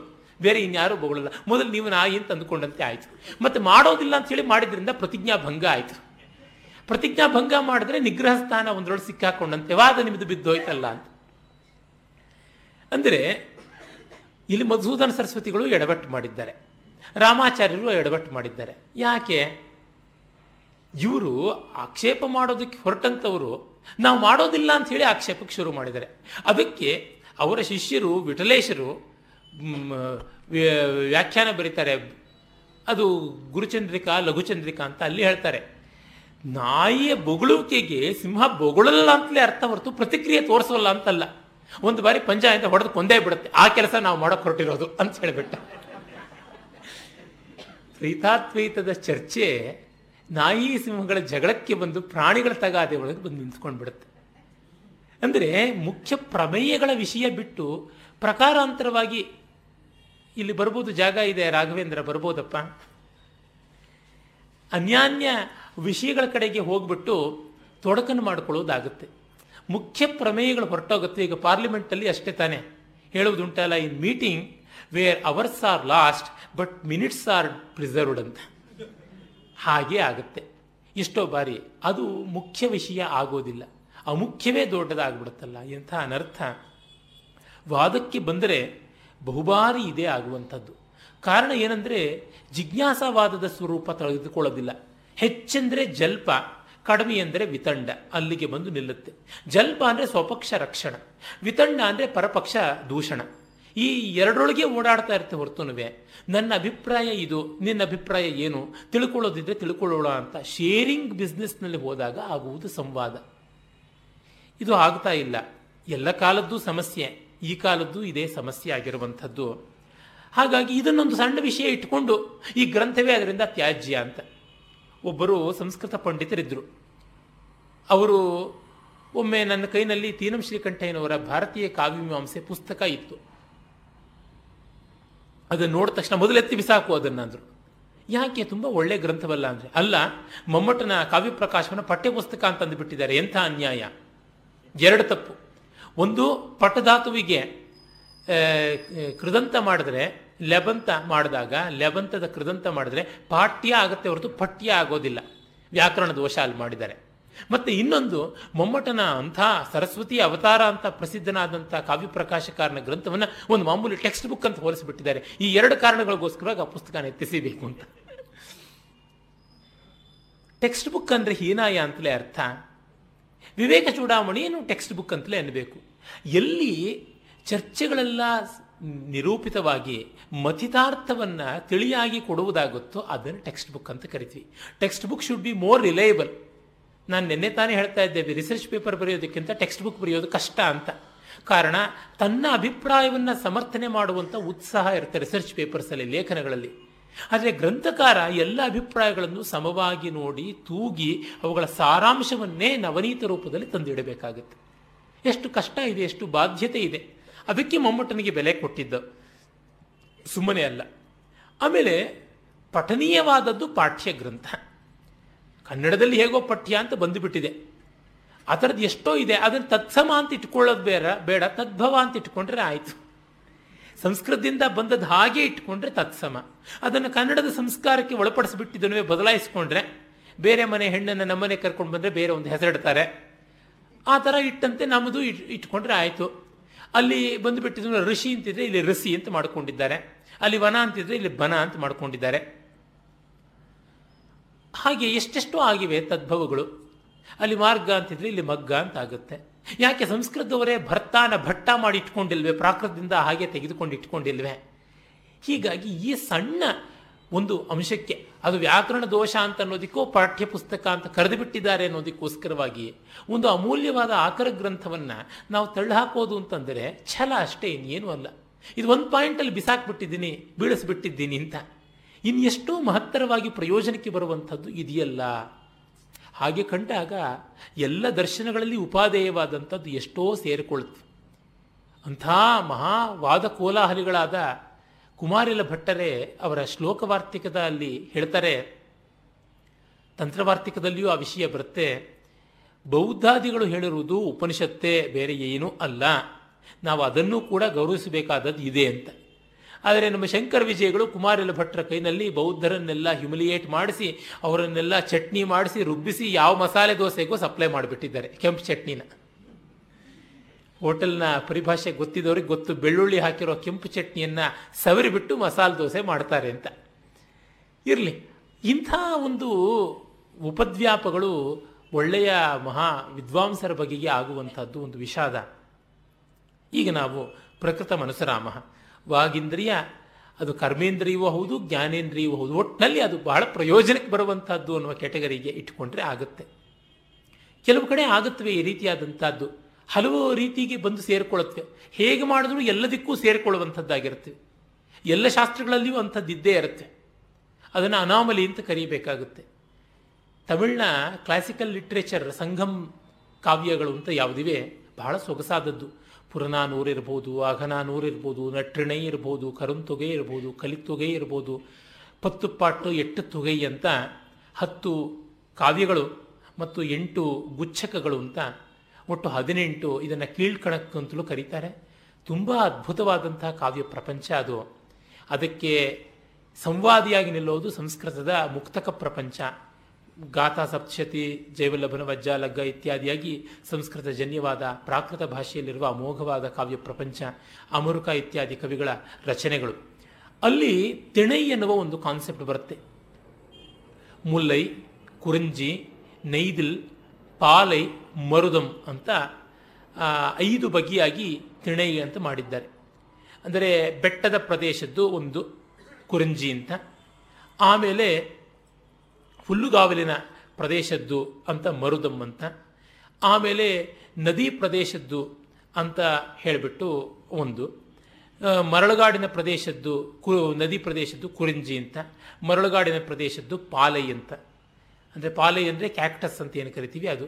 ಆಮೇಲೆ ಸಮುದ್ರದ ತೀರದ ಪ್ರದೇಶದ್ದು ನೈದಿಲ್ ಅಂತ ಐದು ಹೂವುಗಳ, ಐದು ಸಸ್ಯಗಳ ರೀತಿಯಲ್ಲಿ ವರ್ಗೀಕರಣ ಮಾಡಿ ಅದಕ್ಕೆ ತಕ್ಕಂತೆ ವಿರಹ, ವಿಯೋಗ, ಸಂಯೋಗ ಈ ಥರದ್ದೆಲ್ಲ ನಾಯಕ ನಾಯಕ ಶೃಂಗಾರ ಭಾವಕ್ಕೆಲ್ಲ ವ್ಯವಸ್ಥೆ ಮಾಡಿಕೊಂಡು ಮಾಡಿದ್ದಾರೆ. ಪ್ರತಿ ಪದ್ಯವೂ ಈ ಐದು ತಿಣೈ ವರ್ಗೀಕರಣದಲ್ಲಿ ಒಂದಲ್ಲ ಒಂದಕ್ಕೆ ಸೇರಲೇಬೇಕು ಅಂತ. ಆದರೆ ಎಷ್ಟು ನಾವು ಶಾಸ್ತ್ರ ಮಾಡಿದ್ರೂ ಅನುಭವ ಮತ್ತೊಂದು ದಾರಿಯನ್ನು ಹಿಡಿದಿರುತ್ತೆ. ಗಂಗೆಗೆ ಹಾಗಂತ ಹೇಳ್ತಾರೆ, ಎಷ್ಟು ಸೇತುವೆಗಳು ಕಟ್ಟಿದ್ರು ಅಥವಾ ಎಷ್ಟು ಡ್ಯಾಮ್ ಮಾಡಿದ್ರು ಅದು ಮತ್ತೊಂದು ಕಡೆಗೆ ತಿರ್ಕೊಂಡು ಹೋಗ್ತಾ ಇರುತ್ತೆ ಅಂತ ಹೇಳಿಬಿಟ್ಟಿದ್ರು ಹಾಗೆ ಅದು ತನ್ನ ದಾರಿಯನ್ನು ತಾನು ಹಿಡ್ಕೊಂಡು ಹೋಗ್ತಾ ಇರುತ್ತೆ. ವೈಯಾಕರಣ ಎಷ್ಟು ಶಾಸ್ತ್ರಗಳಿಂದ ನಿಯಮನ ಮಾಡಿದ್ರೂ ಪದಗಳು ತಮ್ಮದಾದ ಒಂದು ದಾರಿಯಲ್ಲಿ ವೈಲೇಟ್ ಮಾಡುತ್ತಲೇ ಇರುತ್ತವೆ. ಅದು ಬೆಳೆದು ಬಂದಿರುವಂಥ ರೀತಿ, ನಾಗರಿಕತೆ. ಆ ಥರವೇ ಇಲ್ಲಿ ಕೂಡ ಕೆಲವು ಪದ್ಯಗಳು ಯಾವ ತಿಣೈಗೂ ಆಗದೇ ಇದ್ದರೆ ಅದಕ್ಕೊಂದು ಕ್ಯಾಟಗರಿ ಮಾಡಿದ್ದಾರೆ. ತಿಣೈ ಮಯಕ್ಕಂ ಅಂತ. ಅಂದರೆ ತಿಣೈ ವಿಭ್ರಮ. ತಿಣೈ ಯಾವುದಂತೂ ಗೊತ್ತಾಗಲಿಲ್ಲ, ಅದೊಂದು ತಿಣೆ ಅಂತ. ನಮ್ಮ ಪಾಣಿನಿ ವ್ಯಾಕರಣದಲ್ಲೂ ಬರುತ್ತೆ. ಯಾವುದಕ್ಕೂ ಬರದೇ ಇರೋದು ಆಕೃತಿ ಗಣಕ್ಕೆ ಹಾಕು, ಹೃದೋದರ ಪ್ರಶೋದರ ಇತ್ಯಾದಿಗೆ ಹಾಕ್ಬಿಡು. ಡಿತ್ತ, ಹಿತ್ತ ಇತ್ಯಾದಿ ಪದಗಳ ಗುಂಪಿಗೆ ಹಾಕ್ಬಿಡು. ಒಟ್ಟಿನಲ್ಲಿ ಅವುಗಳಿಗೆ ಏನೋ ಒಂದು ವ್ಯವಸ್ಥೆ ಮಾಡಿಬಿಡೋಣ ಅಂತ ಹೇಳ್ಬಿಟ್ಟು. ಎಲ್ಲಕ್ಕೂ ಸೇರದೇ ಇರೋದೇ ಒಂದು ಗುಂಪು. ಆಡ್ ಗ್ರೂಪೇ ಒಂದು ಗ್ರೂಪು. ಈಗ ಒಡವೆಗಳು ಮ್ಯಾಚಿಂಗ್ ಮಾಡ್ಕೊಳ್ತೀವಿ. ಕೆಲವು ಒಡವೆಗಳು ಯಾವುದಕ್ಕೂ ಮ್ಯಾಚ್ ಆಗೋಲ್ಲ. ಮಿಸ್ ಮ್ಯಾಚೇ ಒಂದು ಮ್ಯಾಚು ಅಂತ ಮಾಡಿ ಇಟ್ಬಿಡೋಣ ಅಂತ. ಕೋಟ್ಗಳನ್ನು ಮಾಡುವಾಗ ಆಡ್ ಕೋಟ್ ಅಂತ ಹೊಲಿತಾರಲ್ಲ, ಯಾವುದಕ್ಕೂ ಸೂಟ್ ಆಗುವಂಥದ್ದು ಅಂತ. ಹೀಗೆ ಆ ರೀತಿಯಾಗಿ ಒಂದು ವ್ಯವಸ್ಥೆ ಅಂತ ಶಾಸ್ತ್ರ ಮಾಡುತ್ತೆ. ಇಲ್ಲೆಲ್ಲ ಕೋಟಿಗಳನ್ನು ತರ್ಕದ ಕಟ್ಟುಗಳನ್ನು ಹಾಕಿಕೊಂಡು ಹೋದರೆ ನಮಗೆ ಸಿಗುವುದು ವ್ಯಸನ, ಬೇಸರ ಇನ್ಯಾವುದೂ ಅಲ್ಲ. ಮುಂದೆ ಸೂಕ್ಷ್ಮ ಶರೀರದ ವಿವರಗಳನ್ನು ನೋಡೋಣ. ವಾಕು ಮೊದಲಾದ ಕರ್ಮೇಂದ್ರಿಯಗಳು ಐದು. ಆಮೇಲಿಂದ ಕಿವಿ ಮೊದಲಾದ ಜ್ಞಾನೇಂದ್ರಿಯಗಳು ಅಥವಾ ಬುದ್ಧೀಂದ್ರಿಯಗಳು ಐದು. ಪಂಚಪ್ರಾಣಗಳು ಅವು ಐದು. ಮತ್ತು ಆಕಾಶ ಮೊದಲಾದ ಭೂತಗಳು ಅವು ಐದು. ಪಂಚೀಕೃತವಾದದ್ದು. ಮತ್ತು ಅಂತಃಕರಣ ಚತುಷ್ಟಯ, ಅದು ನಾಲ್ಕು. ವಾಗಾದಿ ಪಂಚ ಶ್ರವಣಾದಿ ಪಂಚ ಪ್ರಾ ಪ್ರಾಣಾದಿ ಪಂಚ ಅಭ್ರಮುಖಾನಿ ಪಂಚ, ಆಕಾಶಾದಿ ಪಂಚಗಳು, ಇವು ನಾಲ್ಕು. ಮತ್ತು ಅಂತಃಕರಣ ಚತುಷ್ಟಯಗಳು, ಅದು ಐದನೇ ಗುಂಪು. ಮತ್ತು ಅವಿದ್ಯೆ ಅನ್ನುವಂಥದ್ದು, ಅದು ಆರನೇ ಗುಂಪು. ಮತ್ತು ಕಾಮಕರ್ಮಗಳು, ಏಳನೇ, ಕಾಮ ಏಳನೇ ಗುಂಪು, ಕರ್ಮ ಎಂಟನೇ ಗುಂಪು. ಇದಿಷ್ಟು ಸೇರಿಸಿ ಪುರಿಯಷ್ಟಕ ಅಂತ ಹೇಳಿದ್ದಾರೆ. ಇದು ಸೂಕ್ಷ್ಮ ಶರೀರದ ಇನ್ಗ್ರೀಡಿಯೆಂಟ್ಸ್ ಅಂತ ಆಗಿರುವಂಥದ್ದು ಅಂತ. ಸೂಕ್ಷ್ಮ ಶರೀರದಲ್ಲಿ ಯಾವುದೆಲ್ಲ ಸೇರಿಕೊಳ್ಳುತ್ತೆ ಸ್ಥೂಲ ಶರೀರದ ಅಂಶಗಳಾದಂತಹ ಕರ್ಮೇಂದ್ರಿಯಗಳು, ಜ್ಞಾನೇಂದ್ರಿಯಗಳು, ಮತ್ತು ಮನಸ್ಸಿಗೆ ಸಂಬಂಧಪಟ್ಟಂತಹ ಅಂತಃಕರಣದ ದ್ರವ್ಯಗಳು, ಮತ್ತು ಈ ಪ್ರಾಣಮಯ ಕೋಶಕ್ಕೆ ಸಂಬಂಧಪಟ್ಟಂತಹ ಪಂಚಪ್ರಾಣಗಳು. ಇಲ್ಲಿ ನೋಡಿ ಅನ್ನಮಯ ಕೋಶದ್ದು ಕೆಲವಿವೆ, ಪ್ರಾಣಮಯ ಕೋಶದ್ದು ಕೆಲವಿವೆ, ಮನೋಮಯ ಕೋಶದ್ದು ಕೆಲವಿವೆ, ವಿಜ್ಞಾನಮಯ ಕೋಶದ್ದು ಕೆಲವಿವೆ. ಅವು ಇದೆ ಅಂತ ಗೊತ್ತಾಯಿತು. ಆಮೇಲೆ ಅವಿದ್ಯ. ಅವಿದ್ಯೆಯಿಂದಾಗಿಯೇ ಉಂಟಾಗುವಂಥ ಕಾಮ. ಅವೆಲ್ಲ ಮನಸ್ಸಿಗೆ ಸಂಬಂಧಪಟ್ಟದ್ದು. ಕಾಮದಿಂದ ಉಂಟಾಗುವ ಕರ್ಮ. ಅದು ಕರ್ಮ ಮಾನಸ, ವಾಚಿಕ, ಕಾಯಕ ಮೂರು ವಿಧವಾಗಿರುವಂಥದ್ದು. ಮನಸ್ಸಿನ ಕಾರ ಕ್ರಿಯೆ ಮತ್ತು ಮಾತಿನ ಕ್ರಿಯೆ ಹಾಗೂ ಶರೀರದ ಕ್ರಿಯೆ ಅಂತ ಇಷ್ಟು ಉಂಟು ಅಂತ. ಇನ್ನು ಆಮೇಲೆ ಈ ಸೂಕ್ಷ್ಮ ಶರೀರದ ವರ್ಣನೆಯನ್ನು ಮಾಡ್ತಾರೆ ಈ ಸೂಕ್ಷ್ಮ ಶರೀರ ಇದನ್ನು ಲಿಂಗ ಶರೀರ ಅಂತಲೂ ಕೂಡ ಹೇಳ್ತಾರೆ. ಇದಂ ಶರೀರಂ ಶರಣು ಸೂಕ್ಷ್ಮ ಸಂಚಿತಂ ಲಿಂಗಂ ತು ಅಪಂಚೀಕೃತ ಭೂತ ಸಂಭವಂ ಸವಾಸನಂ ಕರ್ಮ ಫಲಾನುಭಾವಕಂ ಸ್ವಾಜ್ಞಾನತೋ ಅನಾದಿ ಉಪಾಧಿರಾತ್ಮನಃ. ಇದು ತನ್ನ ಸ್ವರೂಪ ಅರಿಯದೆ ಅನಾದಿಯಾದಂತಹ ಅವಿದ್ಯೆಯ ಉಪಾಧಿಯಿಂದ ಕೂಡಿರುವಂಥದ್ದು. ಇದು ಲಿಂಗ ಶರೀರ ಅಂತ. ಅವಿದ್ಯೆ ಅನಾದಿ, ಆದರೆ ಅನಂತವಲ್ಲ. ಒಂದು ತಗಾದೆ ಎತ್ತುವುದುಂಟು. ಅನಾದಿ ಯಾವುದೋ ಅದು ಅನಂತವೂ ಆಗಿರಬೇಕು. ಹಾಗಿರುವಾಗ ಅವಿದ್ಯೆ ಸಾದಿ, ಸಾದಿಯಲ್ಲ ಅನಾದಿ ಅಂತ ಹೇಳಿದ್ರೆ ನೀವು ಮತ್ತೆ ಸಾಂತ ಅಂತ ಹೇಳ್ತಿದ್ದೀರಲ್ಲ it has no beginning when it has started ಅಂತ ನಮಗೆ ಗೊತ್ತಿಲ್ಲ. But when it will end ಅಂತ ಗೊತ್ತು. ಜ್ಞಾನೋದಯವಾದ ತಕ್ಷಣ ಅಂದರೆ ಅದಕ್ಕೆ ಹೇಳ್ತೀವಿ. ಅದು ವೈಯಕ್ತಿಕವಾಗಿ ಒಬ್ಬನ ಅವಿದ್ಯ ನಿವೃತ್ತಿ ಆಯ್ತು ಅಷ್ಟೇ. ಮಿಕ್ಕವ್ರದೆಲ್ಲ ಇದ್ದೇ ಇದೆಯಲ್ಲ, ಆ ದೃಷ್ಟಿಯಿಂದ ಅದು ಅನಂತವೇ ಹೌದು. ವ್ಯಷ್ಟಿಯಲ್ಲಿ ಸಾಂತ, ಸಮಷ್ಟಿಯಲ್ಲಿ ಅನಂತ ಅಂತ ಹೇಳುವುದುಂಟು. ಇದನ್ನೇ ಇಟ್ಟುಕೊಂಡು ಮೂಲಾವಿದ್ಯಾ ತೂಲಾವಿದ್ಯಾ ಅಂತ ಒಂದು ರಗಳೆ ಬೆಳೆದಿದೆ. ಅದು ತೊಂದರೆ ಏನಿಲ್ಲ. ಎಲ್ಲಕ್ಕೂ ಕೂಡ ಶಾಸ್ತ್ರದಲ್ಲಿ ನಮಗೆ ಸದಭಿಪ್ರಾಯ ಇದ್ದರೆ ಸಮನ್ವಯ ಸಾಧ್ಯ. ದುರಭಿಪ್ರಾಯ ಇದ್ದರೆ ಎಲ್ಲಿಯೂ ಸಮನ್ವಯ ಸಾಧ್ಯ ಇಲ್ಲ. ಸ್ವಪ್ನೋ ಭವತ್ಯಸ್ಯ ವಿಭಕ್ತ್ಯವಸ್ಥಾ ಸ್ವಮಾತ್ರ ಶೀರ್ಷೇಣ ಶೀ, ಸ್ವಮಾತ್ರ ಶೀರ್ಷೇಣ, ವಿಭಾತಿ ಯತ್ರ ಸ್ವಪ್ನೇತು ಬುದ್ಧಿ ಸ್ವಯಮೇವ ಜಾಗೃತ್ಕಾಲೀನ ನಾನಾ ವಿಧ ವಾಸನಾಭಿ. ಸ್ವಪ್ನ ಅಂತ ಒಂದು ಅವಸ್ಥೆ ಉಂಟು. ಈ ಸ್ಥೂಲ ಶರೀರದಲ್ಲಿ ಜಾಗೃತ ಅವಸ್ಥೆ ಆದರೆ ಸೂಕ್ಷ್ಮ ಶರೀರದಲ್ಲಿ ಸ್ವಪ್ನ ಅನ್ನುವಂಥ ಅವಸ್ಥೆ ಪ್ರೊಡಾಮಿನೆಂಟ್ ಆಗಿರುತ್ತೆ. ಈ ಸ್ವಪ್ನ ಎಲ್ಲ ಮನಸ್ಸಿಗೆ ಸೇರಿರುವಂಥ ಅವಸ್ಥೆ. ಮನೋಮಯ ಕೋಶಕ್ಕೆ ಸೇರಿರುವಂಥದ್ದು. ಅಲ್ಲಿ ತಾನೊಂದೇ ಉಳ್ಕೊಂಡು, ಅಂದರೆ ಇಂದ್ರಿಯಗಳ ವಿಷಯಗಳು ಇಲ್ಲದೆ ತಾನು ಮಾತ್ರ ಇರುತ್ತೆ. ಪಂಚಭೂತಗಳು ಇಲ್ಲದೆ ಪಂಚ ತನ್ಮಾತ್ರಗಳು ಇಲ್ಲದೆ ಅದು ಇರುತ್ತೆ. ಹಾಗೆ ತಾನು ಮಾತ್ರ ಮನಸ್ಸೇ ಎಲ್ಲವನ್ನ ಮಾಡಿಕೊಂಡಿರುತ್ತೆ. ಸ್ವಪ್ನೇಶು, ಸ್ವಪ್ನೇತು ಬುದ್ಧಿ, ಸ್ವಯಮೇವ ಜಾಗೃತ್ಕಾಲೀನ ನಾನಾ ವಿಧ ವಾಸನಾಭಿ ಕತ್ರಾದಿಭಾವಂ ಪ್ರತಿಪದ್ಯ ರಾಜತೆ. ತಾನೇ ಈ ಜಾಗೃತ್ತಿನ ಕಾಲದ ವಾಸನೆಗಳನ್ನೆಲ್ಲ ಹಿಡಿದಿಟ್ಟುಕೊಂಡು ಅದರ ಮೂಲಕವಾಗಿ ಬೇರೆ ಬೇರೆ ವಿಧವಾದಂಥ ಪ್ರಪಂಚವನ್ನು ನಿರ್ಮಾಣ ಮಾಡಿಕೊಂಡು ತಾನು ಕರ್ತೃ, ತಾನು ಭೋಕ್ತೃ ಅನ್ನುವಂಥದ್ದು ಮಾಡುವನು ತಾನು ಅನುಭವಿಸುವನು ತಾನು ಅಂತ ಇರುತ್ತೆ. ಎತ್ರ ಸ್ವಯಂ ಜ್ಯೋತಿರಯಂ ಪರಾತ್ಮ. ಆದರೆ ಆತ್ಮ ಮಾತ್ರ ಸಾಕ್ಷಿಯಾಗಿ ನೋಡ್ತಾ ಇರುತ್ತೆ. ಧೀಮಾತ್ರ ಕೋಪ ಧೀಮಾತ್ರ ಕೋಪಾಧಿ ಧೀಮಾತ್ರಕ ಉಪಾಧಿ ಅಶೇಷ ಸಾಕ್ಷಿ. ನ ಲಿಪ್ಯತೆ ತತ್ಕೃತ ಕರ್ಮಲೇಶೈಹಿ. ಎಚ್ಚರದ ಕರ್ಮಗಳಿಂದ, ಎಚ್ಚರದ ಭೋಗಗಳಿಂದ, ಹಾಗೆ ಸ್ವಪ್ನದ ಕರ್ಮ, ಸ್ವಪ್ನದ ಭೋಗಗಳಿಂದ ಆತ್ಮ ಅಲಿಪ್ತವಾಗಿ ಅಂಟದೆ ಇರುತ್ತೆ ಅನ್ನುವಂಥದ್ದನ್ನು ಇಲ್ಲಿ ಹೇಳ್ತಾ ಇದ್ದಾರೆ. ಕಾರಣ ಏನೆಂದರೆ ಅದು ಸ್ಥೂಲ ಶರೀರ, ಸೂಕ್ಷ್ಮ ಶರೀರ ಎರಡಕ್ಕೂ ಸೇರದೆ ಇರುವ ಶಾರೀರ ಆಗಿರುವಂಥದ್ದು. ಶರೀರದ ಒಳಗಿದೆ, ಆದರೆ ಶರೀರದ ಅಂಟು ಅದಕ್ಕೆ ಇಲ್ಲ ಅನ್ನುವುದಲ್ಲಿ ತಾತ್ಪರ್ಯ. ಅದನ್ನೇ ಆತ್ಮನಿಗೆ ಈ ಶರೀರದ ಅಂಟಿಲ್ಲ ಅನ್ನುವಂಥದ್ದನ್ನು ಹೇಳ್ತಾರೆ. ಅಂಧತ್ವ ಮಂಧತ್ವ ಪಟ, ಅಂಧತ್ವ ಅಂಧತ್ವ ಮಂದತ್ವ ಪಟುತ್ವ ಧರ್ಮಾ ಸೌಗುಣ್ಯ ವೈಗುಣ್ಯ ವಶಾಧಿ ಚಕ್ಷುಷಃ, ಬಾಧರ್ಯ ಮೂಕತ್ವ ಮುಖಾಸ್ತಥೈವ, ಶ್ರೋತ್ರಾದಿ ಧರ್ಮ ನತು ವೇತ್ತುರಾತ್ಮನಃ. ಶೈಲಿ ಎಷ್ಟು ಸೊಗಸಾಗಿದೆ ನೋಡಿ. ಅಂಧತ್ವ ಮಂದತ್ವ ಪಟುತ್ವ ಧರ್ಮಾ ಅಂಧತ್ವ ಮಂದತ್ವ ಆ ಶಬ್ದಾಲಂಕಾರಗಳು ಎಷ್ಟು ಚೆನ್ನಾಗಿ ಬರ್ತವೆ, ಅದು ಸರಿಯಾಗಿ ಆ ತಗಣಗಳು.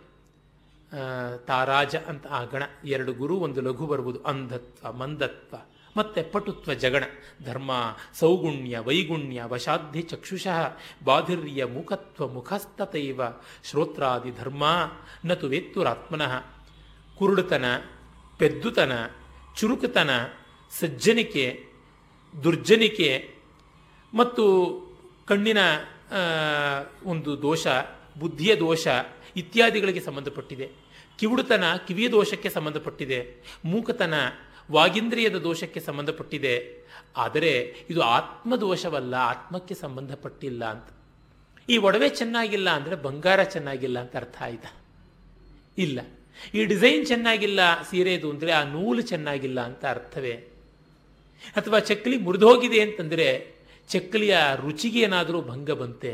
ಎಲ್ಲಿ ನೋಡಿದ್ರೂ ನಾಮರೂಪಗಳಲ್ಲಿ ಬರುವುದು ಕ್ಲೇಶ ಹೊರತು ಅದಕ್ಕೆ ಅಧಿಷ್ಠಾನ ರೂಪವಾದಂಥ ಚೈತನ್ಯದಲ್ಲಿ ಅಲ್ಲ ಅಂತ ಅನ್ನೋದು ಗೊತ್ತಾಗುತ್ತೆ. ಈಗ ನನ್ನ ಕಣ್ಣು ಸರಿಯಾಗಿಲ್ಲ ಅಂತ ಹೇಳ್ತಾನೆ ಹೊರತು ನಾನು ಸರಿಯಾಗಿಲ್ಲ ಅಂತ ಯಾರೂ ಹೇಳೋದಿಲ್ಲ ಮನುಷ್ಯ. ಹುಚ್ಚನಿಗೂ ಕೂಡ ಇವನು ಬುದ್ಧಿ ಸರಿಯಾಗಿಲ್ಲ ಅಂತ ಹೇಳ್ತಾರೆ ಹೊರತು ಅವನು ಸರಿಯಾಗಿಲ್ಲ ಅಂತ ಹೇಳೋದಿಲ್ಲ.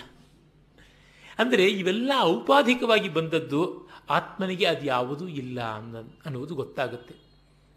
ಈಗ ನಾವು ನೀರನ್ನು ನೀರು ಕಡಿಮೆ ಅಂತ ಹೇಳ್ತೀವ. ನದಿನಲ್ಲಿ ನೀರು ಕಡಿಮೆ ಅಂತ ಹೇಳ್ತೀವಿ. ಬಾವಿನಲ್ಲಿ ನೀರು ಕಡಿಮೆ ಅಂತೀವಿ. ಅಥವಾ ಸಮುದ್ರದಲ್ಲಿ ನೀರು ಜಾಸ್ತಿ ಅಂತೀವಿ. ನೀರಿನಲ್ಲಿ ಕಡಿಮೆತನ, ಹೆಚ್ಚುತನ ಅನ್ನುವ ಪ್ರಮಾಣವನ್ನು ಹೇಳೋಕ್ಕೆ ಸಾಧ್ಯವ? ಖಂಡಿತ ಇಲ್ಲ. ಹಾಗೆಯೇ ಬೆಂಕಿಯಲ್ಲಿ ಇದು ಜಾಸ್ತಿ ಕಡಿಮೆ ಅಂತ ಹೇಳೋಕ್ಕಾಗುತ್ತಾ ಇಲ್ಲ. ಅಡುಗೆ ಮನೆ ಒಲೆಯಲ್ಲಿ ಉರಿತಾ ಇರೋ ಬೆಂಕಿ ಕಡಿಮೆ ಕಾಳ್ಗಿಚ್ಚಿನಲ್ಲಿರುವಂಥ ಬೆಂಕಿ ಜಾಸ್ತಿ ಅಂತ ಕಾಳ್ಗಿಚ್ಚು ಮತ್ತು ಪಾಕಶಾಲೆಯ ಮಹಾನ ಸಜ್ವಾಲ ಅಂತ ಅದನ್ನು ಉಪಾಧಿ ಮಾಡಿ ಹೇಳಬೇಕಾಗುತ್ತೆ. ನಿರುಪಾಧಿಕವಾಗಿ ಅದರೊಳಗೆ ಗಾತ್ರ, ಗುಣ ಇತ್ಯಾದಿಗಳ ವ್ಯತ್ಯಾಸವನ್ನು ಮಾಡೋದಕ್ಕೆ ಸಾಧ್ಯವೇ ಆಗುವಂಥದ್ದಲ್ಲ. ಹೀಗೆ ಇವೆಲ್ಲ ಕೂಡ ಉಪಾಧಿಗೆ ಸಂಬಂಧಪಟ್ಟಿದ್ದು ಅಂತ ಶಂಕರ ಭಗವತ್ಪಾದರ ಬ್ರಹ್ಮಸೂತ್ರದ ಆರಂಭದ ಅಧ್ಯಾಸ ಭಾಷ್ಯದಲ್ಲಿ ಸ್ಥೂಲ ಕೃಶಃ ಕಾಣಃ ನಾನು ದಪ್ಪಗಿದ್ದೀನಿ, ನಾನು ತಳ್ಳಗಿದ್ದೀನಿ, ನಾನು ಕಣ್ಣು, ಮೆಳ್ಳಗಣ್ಣು, ನನಗೆ ಕುಳ್ಳತನ ಇದೆ, ಇವೆಲ್ಲ ಕೂಡ ಉಪಾಧಿಯಿಂದ ಮಾಡಿಕೊಂಡದ್ದೇ ಹೊರತು ಮತ್ತೆಲ್ಲೂ ಇಲ್ಲ. ಇದು ಹೇಗೆ? ಇದನ್ನು ನಂಬೋದು ಹೇಗೆ? ಸುಷುಪ್ತಿ. ಹೆಜ್ಜೆ ಹೆಜ್ಜೆಗೂ ನಾವು ಅವಸ್ಥಾತ್ರಯವನ್ನೇ ಅವಲಂಬಿಸಬೇಕಾಗುತ್ತೆ. ನಿದ್ರೆನಲ್ಲಿ ನಿಮಗೆ ಕುರುಡತನ ಕಾಡ್ತಾ, ನಿದ್ರೆನಲ್ಲಿ ನಿಮಗೆ ಇದು ವಾಮನತ್ವ ಖರ್ವತ್ವ ಕಾಡ್ತಾ, ಕುಬ್ಜತ್ವ ಕಾಡ್ತಾ ಇಲ್ಲ. ನಿದ್ರೆನಲ್ಲಿ ನಾನು ಕಪ್ಪಿಗಿದ್ದೆ ಅನ್ನೋದು ಕಾಡ್ತಾ ಇತ್ತ. ಯಾವುದೂ ಇಲ್ಲ. ಕುರುಡನೂ ಚೆನ್ನಾಗಿ ನಿದ್ರೆ ಮಾಡ್ತಾನೆ. ಒಂದಲ್ಲ ನಾಲ್ಕು ಕಣ್ಣುಗಳು ಹಾಕ್ಕೊಳ್ಳೋ ನಮ್ಮಂಥವರು ಚೆನ್ನಾಗಿ ನಿದ್ರೆ ಮಾಡ್ತೀವಿ. ಹೀಗಾಗಿ ಅಲ್ಲಿ ಯಾವ ಉಪಾಧಿಯೂ ಕೆಲಸ ಮಾಡ್ತಾ ಇಲ್ಲ ಅಂತ. ಅದರಿಂದಲೇ ಇದರ ಅನುಮಾನ ಅಲ್ಲ ಇದು. ಇದರಲ್ಲಿ ತಾರ್ಕಿಕವಾದ ಅನುಮಾನ ಇಲ್ಲ. ಇಲ್ಲಿ ಇರುವುದು ಆ ಅನುಭವವನ್ನು ಮತ್ತೆ ಗುರುತಿಸಿಕೊಳ್ಳುವಂಥದ್ದು. ನಾವೆಲ್ಲ ಬ್ರಹ್ಮವಾಗಿದ್ದೀವಿ, ಆದರೆ ಅದಕ್ಕೆ ಗೊತ್ತಾಗುತ್ತಿಲ್ಲ ಅಷ್ಟೇ. ಅಂದರೆ ಈ ಪೆದ್ದನ ಕೈನಲ್ಲಿರುವ ವಜ್ರಗಳಿದ್ದಂತೆ. ವಜ್ರದ ಬೆಲೆ ವಜ್ರದ್ದೇ. ಅವನ ಕೈನಲ್ಲಿಯೇ ಇದೆ. ಯಾರು ಕಿತ್ತುಕೊಳ್ಳೋಕ್ಕಾಗಲ್ಲ ಆದರೆ ಅವನಿಗೆ ಗೊತ್ತಾಗ್ತಾ ಇಲ್ಲ. ಇದು ನಮಗೆ ಬಂದಿರುವಂಥ ಸಮಸ್ಯೆ. ಈ ಪೆದ್ದತನ ಹೇಗೆ ಬಂತು ಅಂತ ಕೇಳಬಹುದಲ್ವಾ? ಅದು ಬಹಳ ಜಾಣ ಪ್ರಶ್ನೆ. ಪೆದ್ದತನದ ಪ್ರಪಂಚದಲ್ಲೇ ಇದ್ದು ಇದು ಹೇಗೆ ಬಂತು ಅಂತ ನಾವು ಹೇಗೆ ಕೇಳೋಣ? ದೊಡ್ಡ ಅನಾಮಲೆ ಇದು. ತುಂಬ ದೊಡ್ಡ ತೊಡಕು ಏನಂದರೆ when you are in the world of causation when you are in the world of cause and effect space and time how can you ask about the validity of those things ದೇಶಕಾಲಗಳ ಪ್ರಪಂಚದಲ್ಲಿದ್ದು ದೇಶಕಾಲಗಳು ಎಲ್ಲಿಂದ ಬಂತು ಮುಂದೆ ಎಲ್ಲಿಂದ ಅಂತ ಕೇಳ್ತಾ ಇದೆಯಲ್ಲ, ಅಲ್ಲೇ ಸ್ಪೇಸ್ ಬಂತು. ದೇಶಕಾಲಕ್ಕೆ ಅತೀತವಾದ ಸ್ಥಿತಿ ಸುಷುಪ್ತಿ, ಆ ಸುಷುಪ್ತಿಯ ಸ್ಥಿತಿ. ಅದನ್ನು ನಾವು ಆ ಸ್ಥಿತಿಯನ್ನೇ ಇಮ್ಯಾಜಿನ್ ಮಾಡಿಕೊಂಡು ಮಾಡಬೇಕಲ್ಲದೆ ಬೇರೆ ದಾರಿ ಇಲ್ಲ. ಅದಕ್ಕೆ ಇನ್ಯಾವ ಅನ್ಯ ದೃಷ್ಟಾಂತ ಕೊಡೋಕ್ಕೆ ಸಾಧ್ಯ ಇಲ್ಲ. ದೃಷ್ಟಾಂತ ಯಾಕೆ ಬೇಕು? ಅಂಗೈ ಹುಣ್ಣಿಗೆ ಕನ್ನಡಿ ಅಂತ. ಅನುಭವ ಆದಮೇಲೆ ಅನುಮಾನ ಮಾಡಬೇಕೆ? ನಮಗೆ ಎಲ್ಲಿ ಪೂರ್ಣವಾಗಿ ಕಾಣಿಸ್ತಾ ಇಲ್ವೋ ಅಲ್ಲಿ ಇನ್ಫರೆನ್ಸ್ ಮಾಡ್ತೀವಿ. ಬೆಟ್ಟದಲ್ಲಿ ಹೊಗೆ ಕಂಡಿದೆಯೇ ಹೊರತು ಬೆಂಕಿ ಕಂಡಿಲ್ಲ. ಅದಕ್ಕಾಗಿ ನಾವು ಅನುಮಾನವನ್ನು ಮಾಡ್ತಾ ಇದ್ದೀವಿ. ಆದರೆ ಸುಷುಪ್ತಿಯಲ್ಲಿ ನಾವು ಆನಂದವನ್ನ, ಕೊರತೆ ಇಲ್ಲದ ಸ್ಥಿತಿಯನ್ನು ಅನುಭವಿಸಿದ ಮೇಲೆ ಮತ್ತೆ ಇನ್ನು ಊಹಾಪೋಹ ಮಾಡೋದೇನಾದ್ರೂ ಅರ್ಥ ಇದೆಯಾ? ಹೀಗಾಗಿ ತರ್ಕ ಮಾಡೋಕ್ಕಾಗಲ್ಲ. ಫಿಸಿಕ್ಸ್ ಮಾಡ್ತಾ ಇರೋದು ತರ್ಕ. ನಮ್ಮ ವಿದ್ವಾಂಸರು ಅಂತ ಅನಿಸಿಕೊಂಡು ವಾದ ಭೂಮಿಯಲ್ಲಿರುವವರು ಮಾಡುವಂಥದ್ದು ತರ್ಕ. ಅದಕ್ಕಿಲ್ಲಿ ಅವಕಾಶ ಇಲ್ಲ ಅಂತ ನೈಷಾ ತರ್ಕೇಣ ಮತಿರಾಪನೀಯ ತರ್ಕ ಪ್ರತಿಷ್ಠಾನತ್ವ ಅಂತೆಲ್ಲ ಹೇಳಿದ್ದಾರೆ. ಶಂಕರ ಬೃಹದಾರಣ್ಯಕ ಭಾಷ್ಯದಲ್ಲಿ ಇದು ನಹಿ ತಾರ್ಕಿಕ ಪಟು ವಟು ಗಮ್ಯಮಿದಂ ಅಂತ ಹೇಳ್ಬಿಟ್ಟು ಅಂತಾರೆ ದುಸ್ತರ್ಕ ಮಾಡುವಂಥ ತರ್ಕ ಮಾಡುವಂಥ ಈ ಹುಡುಗರು ಯಾರಿದ್ದಾರೆ? ಎಳೆ ನಿಂಬೆಗಳಿಗೆ ಪ್ರವೇಶ ಇಲ್ಲ ಅಂತ.